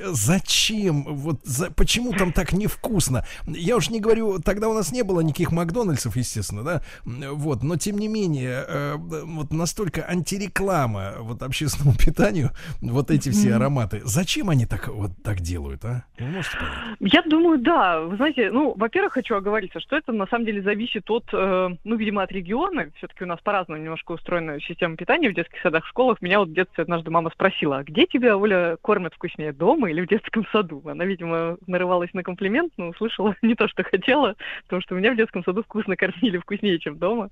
А, Так вот, но, тем не менее, да, к сожалению, главное требование, которое предъявляет к детским садам, к питанию в детских садах, это безопасность. То есть хуже кошмара не придумаешь для директора детского садика или даже школы, что вот дети отравились в столовой.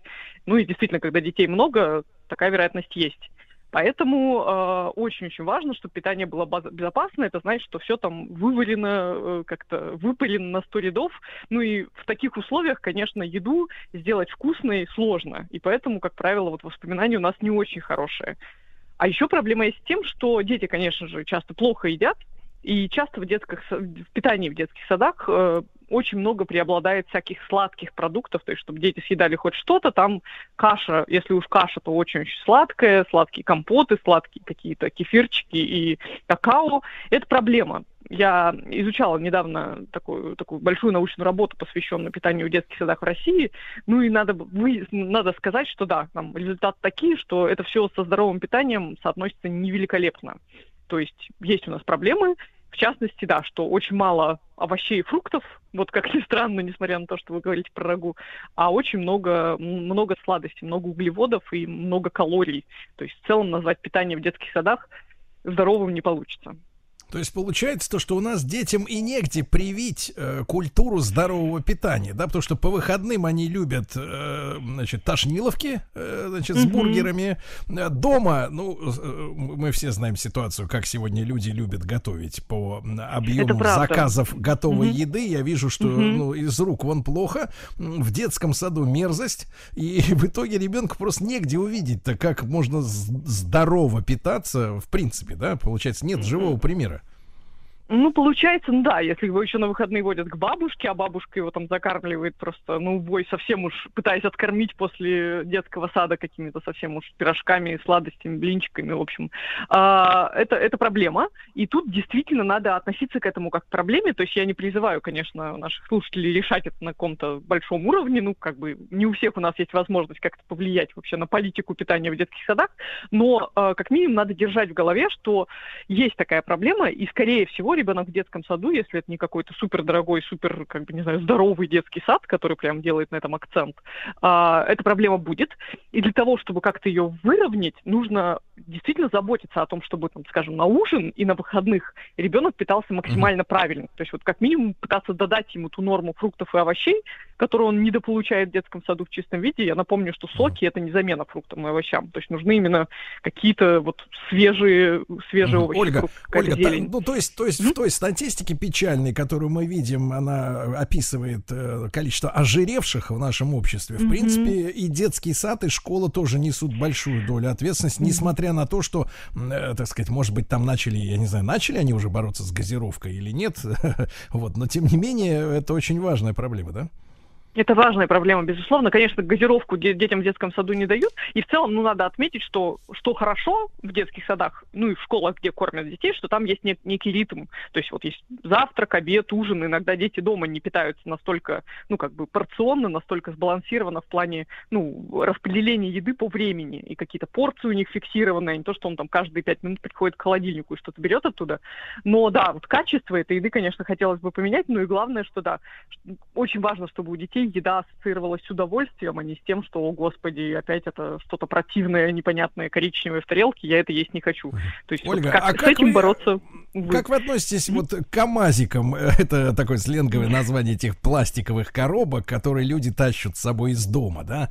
Э, Когда там э, мужчине, например, женщина наготовила Ага. каких-то бутербродов или кашу, или второе, или Прикольно. разносолы. Я не слышала такого слова. Я Камазик, слышала да, слово называется. тормозок, еще есть, да. Вот ну, с вашей, да. Точки зрения, такие э, готовые э, провианты, которые дети могли бы взять с собой вот в такой упаковке, в эк- экологичной, скажем так, Мгм. они могут заменить э, вот ту э, не, не вполне всегда вкусную еду, которую готовят в столовке? Ну да, вот для садика, наверное, это невозможно рассмотреть, туда, кажется, с едой нельзя со своей, а вот если говорить о школах, то да, это прекрасный вариант, потому что это как раз тот самый способ, чтобы домашнюю еду, как бы приготовленную нормально из нормальных продуктов с нормальным соотношением сахара, соли и овощей, чтобы ее взять с собой и съесть где угодно, будь ты взрослый человек или подросток, школьник, это очень хорошо, и я бы на самом деле, ну да, не складывала в такие контейнеры какую-то невкусную вчерашнюю еду, а подходила бы к этому творчески и как бы как раз все красиво упаковывала, потому что как раз это какой-то шанс вот нормальную культуру питания привить человеку, который вынужден по роду своей деятельности питаться вне дома. Скажем, Оль, и с вашей точки зрения, вот э, мы уже затронули тему ритмичности еды, а для э, детей, как вам кажется, какой перерыв в еде является критичным, ну, чтобы вот дольше этого времени э, дети не оставались без еды, самый, самый край, с вашей точки зрения? Ну, если мы говорим о детях хотя бы дошкольного возраста, не о младенцах, которым там надо обязательно каждые два часа либо смесь, либо грудное молоко, то, ну, как правило, часа три, три с половиной. Ну, как бы больше это уже ребенок, ни один нормальный ребенок сам не выдержит, он уже будет кричать а в о том, что он голоден.